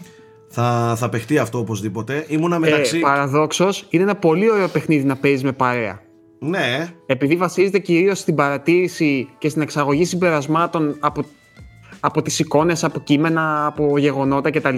Είναι πολύ ωραία να συζητάς και με κάποιον και Τέλειο. να προσπαθείτε να βγάλετε άκρη. τι ήμουνα, ήμουνα στη φάση ποιο να διαλέξω. Και του πιάνω τον Μπρίτσκα και του λέω: Πες μου, ρε φίλε, τι να παίξω. Εγώ θέλω να παίξω το Astral Chain. δεν μπορούσα μετά το Devil May Cry να ξαναπάω Σε σε, hack and slash παρόμοιο τύπου, ναι. παιχνίδι. Και του λέω, πες μου τι να παίξω, να παίξω Outer Wilds, να παίξω Outer Worlds, να παίξω Bradin και ποιο άλλο σου πρότεινα. Σε Και το ρώτησα. Disco Elysium. Και το Disco Elysium. Και μου λέει, ό,τι και να παίξεις από αυτά Θα είναι καλό. θα είναι καλό, πρέπει να τα παίξεις. Μου εξήγησε ότι το Disco Elysium είναι πολύ heavy, είναι πολύ βαρύ σε ώρες, θέλει πολύ διάβασμα, πολύ Και διάλογο. σε text, πολύ, ναι, είναι text heavy τελείως. Είναι text heavy, ρε παιδί μου. Εγώ ήθελα κάτι λίγο πιο χαλαρό. Τέλος πάντων, κατέληξα στο, στο Obra Dinn, το οποίο δεν έχω ξεκινήσει. Θα ξεκινήσω μάλλον σήμερα που γυρίζουμε. Πάμε ταινίες που είχαμε και μπόλικη επικαιρότητα και είδαμε και όλα μπόλικα. Και είδαμε και πολλά. Ωραία. Ε, τι άλλο ήθελα να πω για τις ταινίες. Ναι, για τις ταινίε είδαμε, να ξεκινήσουμε από, τον, από την καλύτερη ταινία που είδαμε. Και από Μισό τα- λεπτό. Ναι. Το Θα σας, Ταραντίνο. θα σας βάλω εγώ σε μια σειρά στις ταινίες. Μιλάει Θέλω ο πρώτα να πρόεδρος. ξεκ... Εγώ το Γενικά, δέχομαι. θέλω πρώτα- Μιλάει ο Το πρόεδρο. βουλώνω, το βουλώνω. Συγγνώμη. Θέλω Συγγνώμη. πρώτα να ξεκινήσουμε από την επικαιρότητα στις ταινίες και μετά θα, θα πάμε στο τέλος στο τι είδατε. Θέλω να ξεκινήσουμε λίγο από την ταινία της εβδομάδας που ήταν το 1917 και που το είδε και ο Θέμης, άρα μπορούμε λίγο να συζητήσουμε. Και επειδή είναι και σε μπόλικε υποψηφιότητες στα Όσκαρ. Γίνεται ε, χαμός. Βλέπω το 1917 να το... Να το... Παίζει παντού γενικά το τις Ναι, να τελευταίες το μέρες. αναφέρουν ε, Παίζει παντού. όλοι. Τι φάση με αυτό. Κοίτα, είναι μια ταινία που πιστεύω είναι δύσκολο να πάει κάποιος σινεμά και να φύγει απογοητευμένος. Ναι. είναι τόσο εντυπωσιακό τεχνικά και μέσα από αυτό τον εντυπωσιασμό σε παρασύρει και στην ιστορία του κτλ. Και, και τη βιώνεις, ε, όπου δεν νομίζω να, υ- να υπάρχουν πολλοί που να πούν άσχημα λόγια γι' αυτό. ΟΚ, μπορεί κάποιος να πει εντάξει, πέρα από το τεχνικό κομμάτι δεν με εντυπωσίασε σαν ιστορία κτλ. Αλλά ακόμα και μόνο το τεχνικό κομμάτι είναι τόσο εντυπωσιακό στο σινεμά που αξίζει, ρε παιδιά, τι να το κάνω, πώς να το κάνουμε δηλαδή. Οπότε δεν θα μου κάνει καμία εντύπωση αν ψιλοσαρώσει και στα τεχνικά Όσκαρ. Δηλαδή θεωρώ ήδη πολύ μεγάλο φαβορή για τη φωτογραφία, ας πούμε, τον Dickens, αυτό που έχουν κάνει, ε, και πολύ μεγάλο φαβορή και στο production design. Τώρα θα δούμε όμως. Θέμη, εσύ, εσύ το είδες, έτσι δεν είναι; Εγώ το είδα και αυτό που με σόκαρε και που είπα και στο Twitter είναι ότι παιδιά δεν έχω ξαναδεί την αίθουσα να είναι τόσο ήσυχη και προσιλωμένη στην ταινία. Μαγνήτης, πραγματικά. Δεν μπορείς να πάρεις τα μάτια σου από, τη, από το πανίτι του σινεμά. Ε, Πολύ- πάρα πολύ πάρα πολύ σημαντικό. εντυπωσιακό. Και το μονοκάμερο, εντάξει, προφανώς και είναι τρίξ σε κάποια σημεία, αλλά έχει τρομερή ροή. Δηλαδή και, και έχει και μια συμμετρία η ταινία. Ξεκινάει από ένα σημείο και καταλήγει πάλι πάνω κάτω σε αυτό. Εντάξει, το απίστευτο με το μονοκάμερο και που δεν έχει ξαναγίνει ποτέ είναι ότι δεν είναι ότι είναι σε ένα δωμάτιο, σε ένα σπίτι, αυτό σε ένα έχει χώρο. τεράστια κλίμακα. Είναι αυτό ότι θέλω να πω τώρα. πάνε από το ένα σημείο στο άλλο και παιδιά αλλάζουν τοποθεσίες. Ε, πάνε από δάση σε χαρακόμματα, από τα χαρακόμματα σε πόλεις, από πόλεις σε ποτάμι. Δηλαδή έχει μια ροή που λες τι κάνουν, δηλαδή πώς το έχουν κάνει αυτό. Και να πω ότι δεν είναι γυρισμένο μόνο κάμερα φυσικά, έτσι, δεν είναι γυρισμένο σε ένα- ένα πλάνο. Απλά έχουν βρει ένα τρικ να συνδέουν χώρο καταλαβαίνεις ε, τα frames εκεί πέρα και φαίνεται σαν μονο, μονοκάμερο. Όπως και να έχει, είναι πολύ εντυπωσιακό και έχει δύο-τρεις σκηνές που ιδίως για κάποιον που έχει ασχοληθεί έστω και λίγο με το τεχνικό σκέλος των ταινιών, λες. Δεν γίνεται να έχουν γυρίσει αυτό το πράγμα, ας πούμε. Δεν γίνεται. Δεν γίνεται βασικά, όχι να, να έχουν γυρίσει, να το επιχείρησαν να το γυρίσουν αυτό το πράγμα. Ποιος τρελός είπε, Θα κάνω μονοκάμερα αυτή τη σκηνή και οι άλλοι είπαν Α, ναι, ωραία, ωραία δεν πάμε να το Ωραία κάνουμε. ιδέα. ναι, ναι, δεν γίνεται, παιδιά, αλήθεια. Αυτό που απορρέω είναι από συγχρόνισαν τόσους ηθοποιούς. Ναι. Δηλαδή, έχει κάποιες για, για, να, φάσεις- για να πω τι εννοώ κιόλας, έτσι. Μιλάμε ότι έχει μονοπλάνα με τε- πάρα πολλούς κομπάσους, με τρομερή κίνηση, με αλλαγή στους ρυθμούς. Ε, δηλαδή δεν ξέρω, ειλικρινά δεν ξέρω τι να πω. Ε, με. Άσε, δεν θέλω καν να. γιατί πάω φοβάμαι τη Δευτέρα σποιλάρω να το την καλύτερη δώσω σκηνή σινεμά. ταινία. Δεν Δεν θα πω θέλω να τίποτα. ξέρω πόσες πρόβε έκαναν έτσι για να Αυτό, το. παιδιά, πόσες φορές το επιχείρησαν. Ε, νομίζω ότι έκαναν εννοείται πάρα πολλές πρόβες και πρώτα κατέληγαν στο τι θέλουν και μετά έφτιαχναν το set. Γιατί έπρεπε να ξέρουν ακριβώς τα λεπτά και την απόσταση που θα διανύσουν που θα κρατήσει το πλάνο. Δηλαδή, ουσιαστικά συνήθως συμβαίνει το αντίθετο. Δηλαδή, πάει ο σκηνοθέτης στο σημείο που θα γυριστεί η ταινία και αποφασίζει που θα γυριστεί η σκηνή, ας πούμε, και θα αποφασίζει που θα στήσει την κάμερα και τέτοια. Εδώ ήταν το ανάποδο. Ήξεραν που θα στήσουν την κάμερα, ήξεραν τι πορεία θα κάνουν και μετά έχτιζαν τα sets. Γι' αυτό λέω ότι το production design είναι φτιαγμένο μέχρι το χιλιοστό, ας πούμε. Πάρα πολύ εντυπωσιακό και εντωμεταξύ ε, λέμε ότι ο- το τεχνικό του κομμάτι τραβάει όλα τα βλέμματα πάνω του, αλλά ήταν αξιόλογη ταινία. Και ωραία μουσική είχε και καλές ερμηνείες Ναι. είχε. Δεν ήταν και Συμφωνώ. χάλια όλα τα υπόλοιπα. Ήταν πολύ Η καλή. μόνη, η μόνη μου ένσταση θέμη έχει να κάνει με το αντιπολεμικό του θέματος. Γιατί θεωρώ ότι αν, και αυτό είναι τώρα μια γενικότερη φιλοσοφική ζήτηση ας πούμε, γύρω από τις αντιπολεμικές ταινίες, πότε μια ταινία θεωρείται αντιπολεμική. Όταν κάνεις ένα θέαμα το οποίο σε τέρπει ας πούμε, αισθητικά, μπορεί να, είναι, μπορεί να είναι αντιπολεμικό. Εννοώ ότι, κατά τη γνώμη μου, αναπόσπαστο κομμάτι μιας καλής αντιπολεμικής ταινίας που μεταφέρει το μήνυμα όντως στο αντιπολεμικό είναι να βιώσεις ένα σοκ. Ενώ μια φρίκη, ένα. Πώς να σου πω, πρέπει να βιώσεις μια αναστάτωση. Και θέλω να σου πω, σε αντιπαραβολή, επειδή είδατε και το Nightingale, πόσο πάρα πολύ εύστοχα χρησιμοποιεί τη βία και σωστά η τε- το Nightingale και πόσο άστοχα, κατά τη γνώμη μου, το χρησιμοποιεί το, το 1917. Που μπορεί να έχει κομματιασμένους και ξέρω εγώ, αλλά δεν νιώθεις ποτέ ότι σοκάρεσαι. Αυτό ήθελα Κατάλαβες να πω. τι εννοώ; Βλέπεις τη φρίκη του πολέμου, αλλά περνάς Ναι. καλά εντωμεταξύ. Κατάλαβες; Ναι, τη βλέπεις κάπως αποστασιοποιημένα και ουδέτερα. Δεν, τη- δεν τη βιώνεις τη φρίκη. Άμα, δηλαδή σε σχέση, παιδιά, με εκείνο το πρώτο δεκάλεπτο του στρατιώτη Ράιαν, Εκείνη ε, δεν freak. είναι, ρε παιδιά. Που- Όπου ένιωθες ότι είσαι μέσα και ότι βγάλτε με από εδώ, ας πούμε. Αυτός είναι, είναι μια κόλαση εδώ πέρα, βγάλτε με. Τότε, τότε με, στον στρατιώτη Ράιαν, ειλικρινά φοβήθηκα τον πόλεμο.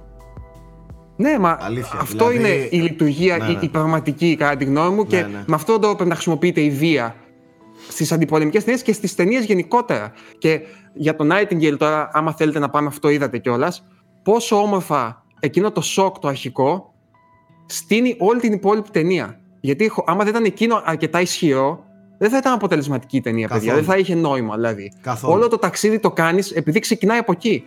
Μιλώντας, μιλώντας για το Nightingale, επειδή έχεις μιλήσει εσύ για αυτήν την ταινία, ε, από σένα το, το είδαμε και το ακούσαμε. Πρώτα απ' όλα να πω ότι βρήκα πολύ ενδιαφέρουσα τη, το aspect ratio. Πολύ ενδιαφέρον το aspect ratio. την επιλογή δηλαδή να, να, να το δεις ε, Το 4-3. Ναι. Νομίζω ότι το κάνει λίγο πιο ρεαλιστικό. Μμμ. Και Ε, Και πέρα από το ρεαλιστικό, το να κλείσεις λίγο τις διαστάσεις το κάνει και λίγο πιο κλειστοφοβικό, έτσι. κατά τη γνώμη μου. Έτσι. Συμφωνώ. Από εκεί και πέρα. Από πλευράς παραγωγής, εμένα δεν με ικανοποίησε καθόλου. Ε, αλλά νομίζω ότι είναι μια ταινία που περισσότερο ζητάει να, να επενδύσεις στην ουσία της και όχι τόσο στο θεαθήναι. Ούτε ερμηνείες μου άρεσαν Γιώργο. Αλήθεια. Δεν μου άρεσε, Έλα, ρε. όχι. Δεν μου Εμένα άρεσε. μου άρεσε η κοπελίτσα, μου άρεσε, ας πούμε. Δεν μπορώ να... Στην αρχή ναι, μετά δεν ξέρω, κάτι με χάλασε Στην πάνω αρχή της. ήταν. ΟΚ. Εντάξει. Κάτι με Α, χάλασε η- πάνω της. Καλός Ε, ή κακός, οι ερμηνείες είναι και λίγο υποκειμενικά, παιδιά. Τώρα πώς θα σε πείσει. Σύμφωνα, ξέρω σύμφωνα εγώ. με τα σχόλια στο προηγούμενο frame rate πρέπει να είμαστε ηθοποιοί και σκηνοθέτες για να μιλάμε για ερμηνείες. Οπότε θα σταματήσω εδώ. Ναι, ΟΚ. Ε, δεν μπορούμε να μιλάμε. Εσύ για ερμηνεία τι είσαι, ηθοποιός; Πρέπει να είσαι ηθοποιός για να πεις για μια ερμηνεία. Τέλος πάντων. Εντάξει, Ας- stop λίγο. Επειδή, επειδή εντάξει, δεν μου αρέσει ούτε να ειρωνεύομαι κτλ.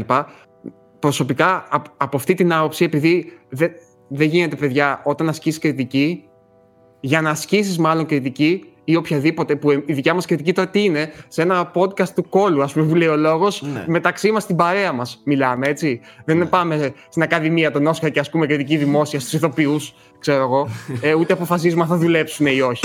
ε, τώρα, το να λες ότι για να ασκήσεις μια κριτική τέτοια πρέπει να είσαι ο ειδικός των ειδικών και να έχεις κάνει την απόλυτη ερμηνεία Shakespeare, ε, δε, κατά τη γνώμη μου δεν στέκει, ρε, δεν ξέρω. Και Δεν το στέκει- λέω ηρωνικά ούτε για να μειώσω την άποψή του, δεν αλλά στέκει- κατά τη γνώμη μου δεν δεν στέκει στέκει- αυτό το δεν πράγμα. στέκει Με αυτή την καθόλου. έννοια, Δεν στέκει με αυτή την έννοια καθόλου. πέντε άτομα θα έπαιρνα να είχαν άποψη για όλες τις ταινίες. Όλοι οι υπόλοιποι θα Όλοι, έπρεπε, όλοι, όλοι οι ξέρω υπόλοιποι εγώ. θα πρέπει να βλέπουμε και να μην μιλάμε. Δεν γίνεται έτσι. Τέλος πάντων, ε, δεν θα δώσουμε περισσότερο βάση. Τα είπα και προηγουμένως. Ό,τι μας αρέσει και βλέπουμε ή δεν μας αρέσει θα το λέμε. Εγώ το βρίσκω ενδιαφέρον κάποιος να έχει αντίθετη άποψη γιατί μπορεί, μπορεί να Δεν είναι ανακαλύψει θέμα- δεν είναι- ανακαλύψεις πράγματα που δεν τα είδες. Δεν είναι θέμα αντίθετης άποψης. Εδώ. Όχι, θέλω είναι να σου πω ότι θέμα- ακόμα και να διαφωνούμε σε κάτι Είναι που μου θέμα άρεσε. προσωπικής άποψης. Ναι, ναι, εννοείται. Ο, ο καθένας Έτσι. έχει την προσωπική του άποψη και είναι σεβαστό. Απλά θέλω να σου πω ότι Ειδικότερα.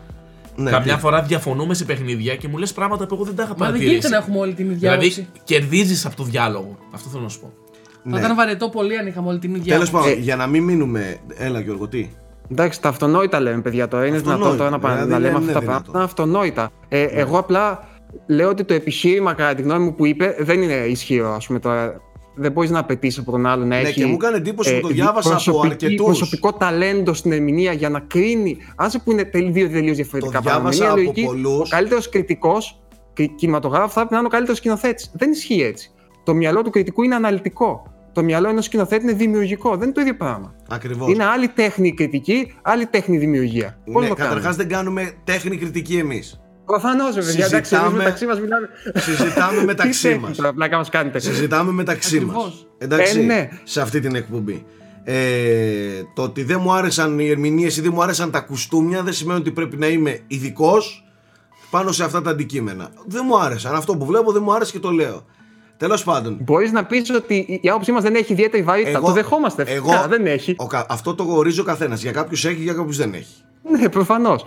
Ε, εγώ τ- τα λέω όλα αυτά και γιατί θέλω να ξεκαθαρίσω ότι σε αυτή την εκπομπή όπως είπες και εσύ δεν κάνουμε τέχνη την κριτική ούτε την κριτική μας τέχνη λέμε την άποψή μας όμορφα και ωραία κόσμος μπορεί να διαφωνεί, κόσμος μπορεί να συμφωνεί είναι πολύ δεκτό το να διαφωνείς αλλά δεν στέκουν τα δικά σου. Είναι, δε- δε- από κάτω υπάρχουν. Δεν είναι ότι απαγορεύονται να τα, να τα εκφέρει οποιοδήποτε.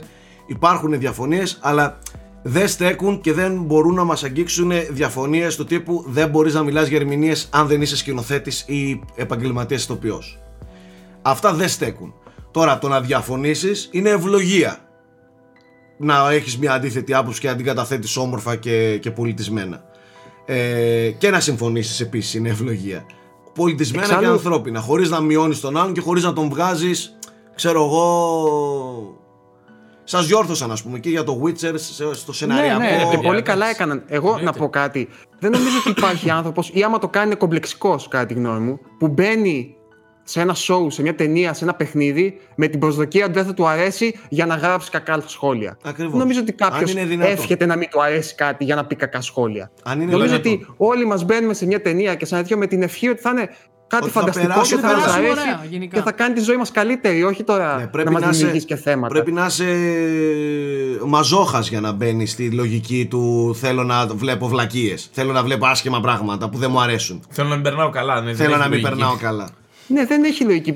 Προφανώς και απ' απ' την άλλη, όπως λέει και ο Σάκης, αν υπάρχει κάτι που κατά την άποψή μας και κατά την οπτική μας δεν μας άρεσε, θα το πούμε. Και αν καμιά φορά γινόμαστε υπερβολικοί στι εκφράσεις μας, είναι επειδή εντάξει, παιδιά, η εκπομπή είναι παρέστικη, έτσι. Δεν Ακριβώς. είναι τώρα. Δεν Και είμαστε στον Και αντένα είναι και στο μια- Sky, δεν ξέρω ναι, και εγώ τι, ακριβώς, ας πούμε, δεν να είναι έχουμε μια κάποια. εκπομπή που θα έχουμε γραμμένα τα ότι θα πούμε με προσοχή, μην τυχόν μας ξεφύγει κάτι. Προφανώς και ξεφεύγουν πράγματα, προφανώς και θα υπερβάλλουμε και προφανώς θα πούμε πράγματα που μπορεί να μην στέκουν. Δεν είπαμε ότι γράφουμε Ευαγγέλια εμείς εδώ πέρα και ό,τι πούμε ισχύει. Είπε ο όχι μόνο Καρπά για αυτό. το Τζόκερ, το Τζόκερ είναι έτσι. Είπε ο Καρπά για το Πρίτσικα για το Witcher, το Witcher είναι έτσι.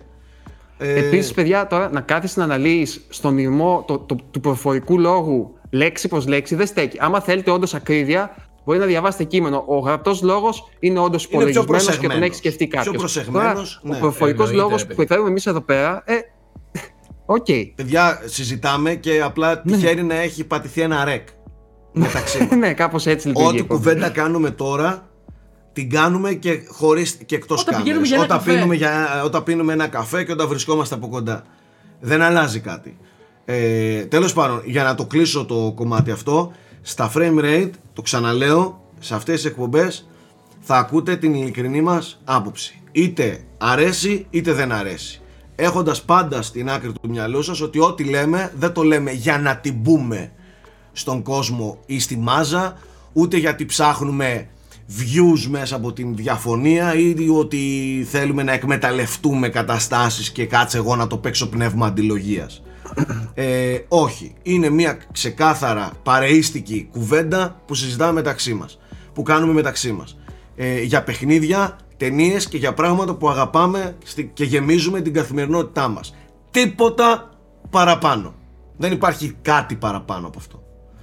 Ε, τώρα, στο κομμάτι του, του Nightingale συνεχίζω να πω ότι προτίμησα να κοιτάξω την ουσία στην ταινία. Η ταινία περνάει, περνάει επιφανειακά μια σκληρή εκδίκηση αλλά στην πραγματικότητα είναι το ακριβώς αντίστροφο. Ε, μου άρεσε πάρα πολύ το αντιπολεμικό της και αντιρατσιστικό της στοιχείο αλλά όχι με την παραδοσιακή έννοια που βλέπουμε συχνά σε ταινίες. Το έδωσε λίγο ομά. Χωρίς να θέλει, χωρίς να, να, σαν να έχει πρόθεση να το δείξει. Αλλά έχει και Της νότες βγήκε- αισιοδοξία μέσα. της Ότι βγήκε- υπάρχει και καλοσύνη στον Ναι, κόσμο. της βγήκε, της βγήκε ομαλά. Το μήνυμα που ήθελε να Ε. περάσει δεν είναι ότι παιδιά κοιτάξτε το μήνυμά μου είναι αυτό. Της βγήκε πολύ ομαλά. Και δεν ήταν ένα το μήνυμα, ήταν σε, σε, πο- και μάλιστα σε πολύ μεγάλο βάθος. Δεν ήταν μόνο «Α, αντιρατσιστικό, τελείωσε».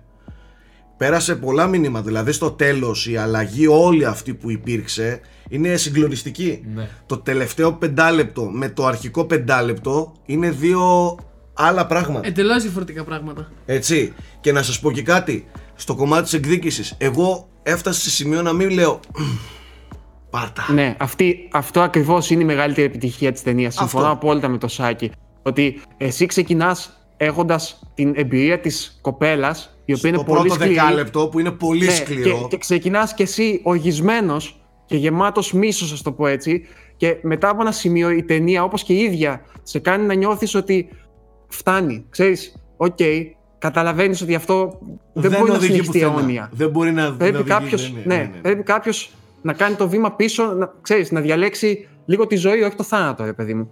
Ναι. Δεν θέλω, για να μην Αυτό- δώσουμε γι' και αυτό, spoilers. Αυτό, αυτό. Ε, ε, ε, περνάει πραγματικά πολύ ωραία μηνύματα αυτή η ταινία και έχει περισσότερο ουσία από ό,τι θεαθήναι. Δεν είναι καμιά συγκλονιστική ταινία να βλέπεις με τη λογική της εικόνας και του ήχου αλλά είναι μια ταινία πολύ ωραία στο να την ερμηνεύσεις και να πάρεις τα μηνύματά της. Ε, μου άρεσε. Ή- Έκανε κανένα δύο κοιλιές εκεί προς τη μέση, ΟΚ, αλλά στο τέλος είχα είναι πολύ... ενδεχομένως κανένα δεκάλεπτο μεγαλύτερη από ό,τι θα έπρεπε. Ακριβώς. Κανένα δεκάλεπτο, κατά τη γνώμη μου, όχι παραπάνω. Ακριβώς. Ε, έχει πολύ σκληρές σκηνές. Το πρώτο 15λεπτο είναι Δεν σοκ. υπήρχε, ήταν σοκ. Είναι πολύ, οι σκηνές είναι πολύ σκληρές και δεν είναι σκληρές από την πλευρά του, όπως έλεγε ο Γιώργος, του, του Ε, σπλάτερ. ε, εγώ όταν και- μου έλεγες πιο σκληρό από το Midsommar, νόμιζα ότι θα έχει πολύ σπλατεριά μέσα. Αλλά είναι σκληρό υπό άλλη έννοια. Που είναι χειρότερο Ναι. σκληρό. Όχι, όχι, είναι, είναι βαρύ. Το είδα και με την Αλίνα. Και Η Αλίνα ήταν έπαθε σοκ. σοκ. Επίση, σοκ, εμένα με σοκ. επηρέασε, με επηρέασε και περισσότερο γιατί δεν, δεν είχα ιδέα όταν το παρακολουθούσα τι, τι ακριβώς. Είχα διαβάσει καλά λόγια, ρε παιδί μου, αλλά δεν με είχε προειδοποιήσει κάποιος. Ναι. Και ίσως γι' αυτό εγώ να το βίωσα και- και πιο έντονα ακόμα από ότι το να είσαι λίγο προετοιμασμένος ότι ξέρεις, θα δω κάτι σκληρό. Ωραία, ωραία ταινία. Θέλω όμως να μιλήσω για μια ακόμα Για καλύτερη την ταινία τη εβδομάδας. Ποια εβδομάδας; Για μένα είναι ίσως η ταινία του 19 και δεν την είχα δει. Ακόμα και πάνω από το, το Parasite έπαθα σοκ σε όλες τις μορφές με το, με το Lighthouse. Το οποίο δεν ξέρω, για εμένα είναι και θα το πω ωμά κινηματογράφος με αρχίδια. Είναι κινηματογράφος ο οποίος καταρχάς δεν είναι ταινία που μπορούν να τη δουν όλοι και να την Όχι, ευχαριστηθούν όχι, όχι. όλοι. Όχι. Είναι πολύ βαρύ το concept, πολύ ιδιαίτερο. Καταρχάς είναι ασπρό- ασπρόμαυρο. Ασπρόμαυρο 4-3 κτλ. Αλλά είναι ακριβώς με αυτή την τεχνική αυτομάτως Γιώργο ε, αναδεικνύεις και, και ξεσηκώνεις όλο το υπόλοιπο απογυμνώνεις δηλαδή τη, την- τη- το, το πολύ κινηματογραφικό του πράγματος που εντυπωσιάζει εν έτη 2019 εν έτη 2020 και δίνεις ε, ε, έμφαση σε- στα, στα πολύ βασικά και στην ε, ουσία βέβαια για να είμαστε και ειλικρινείς δεν υπήρχε σημείο pause να κάνεις την ταινία και να μην πάρεις wallpaper έτσι Ήταν πανέμορφη. ήταν και αυτή τη πανέμορφη. στιγμή σας μιλάει κάποιος με wallpaper lighthouse έτσι ε, Πριν αρχίσεις τα σχόλια, να πω εγώ Ναι, κάτι. Ότι ναι. πλέον δεν μπορεί κάποιος να γκρινιάξει για τον Πάτισον. Ότι είναι ο Twilight κτλ. Απέδειξε ότι είναι Όχι, πολύ όχι. δυνατός ηθοποιός. Ε, stop, stop. Δεν το απέδειξε στο Lighthouse, έτσι. Ακριβώς. Ξαναλέω, Έχει ο Πάντισον κάνει- έχει κάνει έχει, πολύ έχει καλή μια σειρά. καριέρα από πίσω σε ανεξάρτητες παραγωγές. Μόνο πέρυσι, ας πούμε, αν δεις το Good Time και το High Life. Είναι τώρα δύο, δύο ταινίες. Το ένα είναι το Safety Brothers που έκαναν φέτος και το Uncut Gems, το οποίο παραμελήθηκε και υπερβολικά στα Oscars, από ό,τι ξέρω θα το συζητήσουμε σε λίγο. Και η άλλη είναι η Claire Denis. Δηλαδή, δεν είναι τυχαίο. Όταν σε διαλέγουν καλοί σκηνοθέτες, παιδιά, δεν είναι τυχαίο, να ξέρετε. Ακριβώς. Δεν υπάρχουν κάτι σε φάση, ε, ξέρει το θείο μου, ή μπαίνει στα κυκλώματα και τον διαλέγουμε. Μέχρι ένα σημείο πας εκεί. Μέχρι τα blockbuster, άντε να πω έτσι. Τώρα να σε διαλέγουν τέτοιοι σκηνοθέτες για να παίξεις, δεν είσαι τυχαίος. Ναι. ο οποίος... Ξεχάστε τον Πάτισον που ξέρατε στα Harry Potter όχι, και όχι, στο. όχι, όχι, όχι, όχι. Harry στο Potter μην Twilight. μπερδεύεσαι. Μη- Ας το Harry Potter. Για άλλον μιλάμε. Και Harry Potter παίζει, ναι. Και στο Πού Harry Potter έπαιζες, παίζει. Σε ποιο Harry Potter. Δεν ε; ξέρω. Ε, παιδιά, κάνει, εγώ με δεν, Harry δεν κάνει Potter- βασικό, δεν κάνει πρωταγωνιστή. δεν τον Είναι μπερδεύεις, ένας δεν από Θα τα- είχε καμιά σκούπα να παίζει Άλλο, ποδόσφαιρο. δεν τα θα έχω δει. έχει Τα, στο- τα τελευταία δεν τα έχω δει. Α, εντάξει, ναι. Οκ, οκ. Είναι τέλος πάντων από τα Α, Harry Potter. Εγώ τον δεν ήξερα θυμάμαι, σαν δεν θυμάμαι, φάτσα. ναι. Και. Σε Ε, ένα, μάλιστα πεθαίνει κιόλας. Καλ, καλύτερος και από τον Dafoe, φίλε, ο μικρός. Για εμένα στο Πολύ Lighthouse. καλύτερος. Δεν θα εντάξει. πω καλύτερος, αλλά θα πω ότι στέκεται. ρε φίλε, Στέκεται στον δίπλα. Dafoe. Ακριβώς. Άντε, ΟΚ. Πολύ εύκολα. Δεκτό, δεκτό, δεκτό. δεκτό. Τέλος πάντων, ε, μου άρεσε ασύλληπτα πολύ η δομή αυτής της ταινίας. Ο τρόπος που, που έβαλε στο concept, το οποίο δεν είναι concept γραμμένο από, από το μυαλό του καλλιτέχνη, είναι concept το οποίο έχει επηρεαστεί από αρχαία ελληνική μυθολογία. Ε, Ναι, σίγουρα. Και από Lovecraft σίγουρα. Lovecraft Ναι, μέσα ναι, έχει full. Το, ναι. πρώτο, το πρώτο που τους είπα είναι το εδώ βλέπω Lovecraft μπροστά μου. Τέλος πάντων, η ταινία... Ουσιαστικά είναι σαν, σαν ο Lovecraft να έγραφε έναν αρχαιοελληνικό μύθο. Τέλος πάντων, είναι να εμπνεόταν από έναν αρχαιοελληνικό μύθο και να γράφει μια ιστορία. ναι, η... Ιδίως η τελευταία σκηνή είναι πολύ χαρακτηριστική του μύθου, τέλος πάντων. Για να μην Προμηθέας δώσουμε και τα λοιπά. spoiler. Ναι, εντάξει, οκ. Ε, η, η ταινία είναι... Έχει, ξέρεις τι, έχει μια παράξενη ωμότητα. Είναι και λίγο κλειστοφοβική. Είναι... Καλά, τι λίγο, λίγο, είναι λίγο, ρε. πνίξιμο, ρε, Λίγο, δηλαδή. ρε. Τε- κάτι- Καταρχάς, είναι, είναι αποκλεισμένοι σε ένα νησί, οι δυο τους, μέσα σε ένα πολύ μικρό δωματιάκι συνήθως. Ε, οι αντιθέσεις της φωτογραφίας είναι ασύλληπτες. Δηλαδή έχει κάτι. Ε, παίζει συνέχεια φυσικά, γι' αυτό και είναι ασπρόμαυρη, με το μαύρο και το άσπρο Έτσι. και τις σκιές.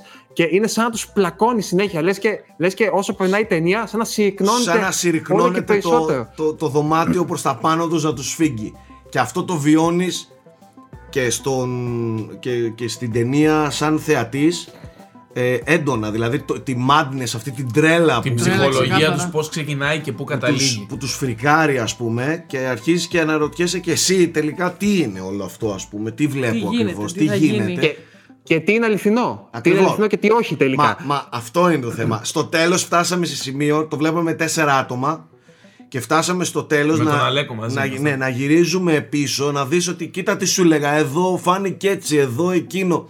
Ε, τέσσερα άτομα και ήμασταν με τέσσερις διαφορετικές ε, εντυπώσεις και απόψεις για την ταινία. Τέλος πάντων, συγκλονιστική η όλη, η όλη εμπειρία μου με το Lighthouse. Δεν ξέρω για εσάς, Εγώ δεν είχα ξαναδεί ταινία με, με τον Πάτσο, μόνο το Twilight που είχα δει τότε. τι θα Ήτανε- έλεγες εσύ; Το έχω δει, ρε φίλε, τι να κάνω, ήταν τότε πολύ mainstream. Δεν έχω Ήθελες δει το ποτέ. love story εσύ. Ήρθε, ήρθε, είμαι έτσι και λίγο. Είσαι και ρωτιάρης, αυτό Είμαι δεν πρέπει να πάρα το πολύ. ξεχνάμε, ναι. Αλλά δεν τον είχα ξαναδεί και εντυπωσιάστηκα πάρα πολύ. Ήταν σοκ η ερμηνεία του. Φανταστικός. Πάρα πολύ δυνατή ταινία. Δεν είναι για όλους. Και, το, και Έτσι, όπως τα είπες. ambient που παίζουν από πίσω και να, να δείχνει γλάρους. Όπο, ναι, και το, να ο δείχνει ήχος του φάρου που συνεχώς Άρρωστο, Έχει. άρρωστο. Απίστευτα, απίστευτα. Γιώργο, Ε, θα σου πω το παιδιά. εξής. Ήμασταν με τον Αλέκο δίπλα-δίπλα, δεν τη βλέπαμε και συνέχεια μου βαρούσε το χέρι και μου έλεγε Τι βλέπω, ρε Μαλάκα; Αυτό φαντάζεσαι. Για τον Τι Αλέκο ακούω, ήταν ε, σοκ. τι ακούω, ρε Είχε Μαλάκα. σοκαριστεί ο Τι Αλέκος. βλέπω, ρε Μαλάκα. Τι ακούω, ρε Μαλάκα. Ήταν όλη την ώρα αυτό. Σε κάθε πλάνο έλεγε αυτό. Τι βλέπω, ρε Μαλάκα. Ξέρεις τι άλλο μου θύμισε, Γιώργο, πάρα πολύ; Ε, μου θύμισε πολύ νοσφαιράτου. Ε, ναι, προφανώς και έχει ένα Έτσι. εμπρεσιονιστικό, ας πούμε. Ναι. ή- Γιατί με κοίταξε. αισθητικό Αυτό με ύφος. το που είπες το σφαιράτου με κοίταξε ο Στρατούλης. ναι, να πούμε ένα inside joke. Ε, έχουμε τον Νοσφαιράτου του 2020 Δίπλα μας. Μην βιαστείτε να πείτε ναι, δεν του μοιάζει. Δείτε τον να κοιμάται και τα ξαναλέμε. Ισχύει, ισχύει. Τότε θα καταλάβετε ότι είναι όντως ο Νοσφαιράτου. Τέλος πάντων, κλείνω την παρένθεση. Μου μοιάξε πολύ, μου έδωσε πολλά vibes Νοσφαιράτου και ο τρόπος. Μοιάζει πολύ σεναριακά έτσι. ε, αυτό το μπαίνω και μένω και φρικάρω με τη φάση εκεί. Φρικάρω και, κόσμο. και, και αποκλεισμό τέλος πάντων. Ε, Ε, πες μου.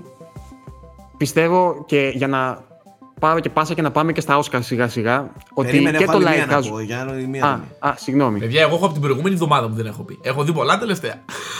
Αλλά θα τα πω έτσι πολύ. Ε, Οκ, πείτε, σύντομα. πείτε τότε πριν πάμε στα Όσκαρ. Ωραία, πριν είδαμε, το... είδα, πριν πάμε στα Όσκαρ να πω ότι είδαμε το Once Upon a Time in Hollywood. Ναι, μαζί. Ε, Όλοι μαζί. Εγώ το είχα δει και σινεμά, βέβαια. Ο Στρατούλης το είχε δει, ναι. Ε, εγώ απογοητεύτηκα λίγο από την ταινία του Ταραντίνο. Να πω ότι είμαι μεγάλος φαν των, Ταρα- του, του Ταραντίνο και των ταινιών του. Πολύ μεγάλος φαν όμως.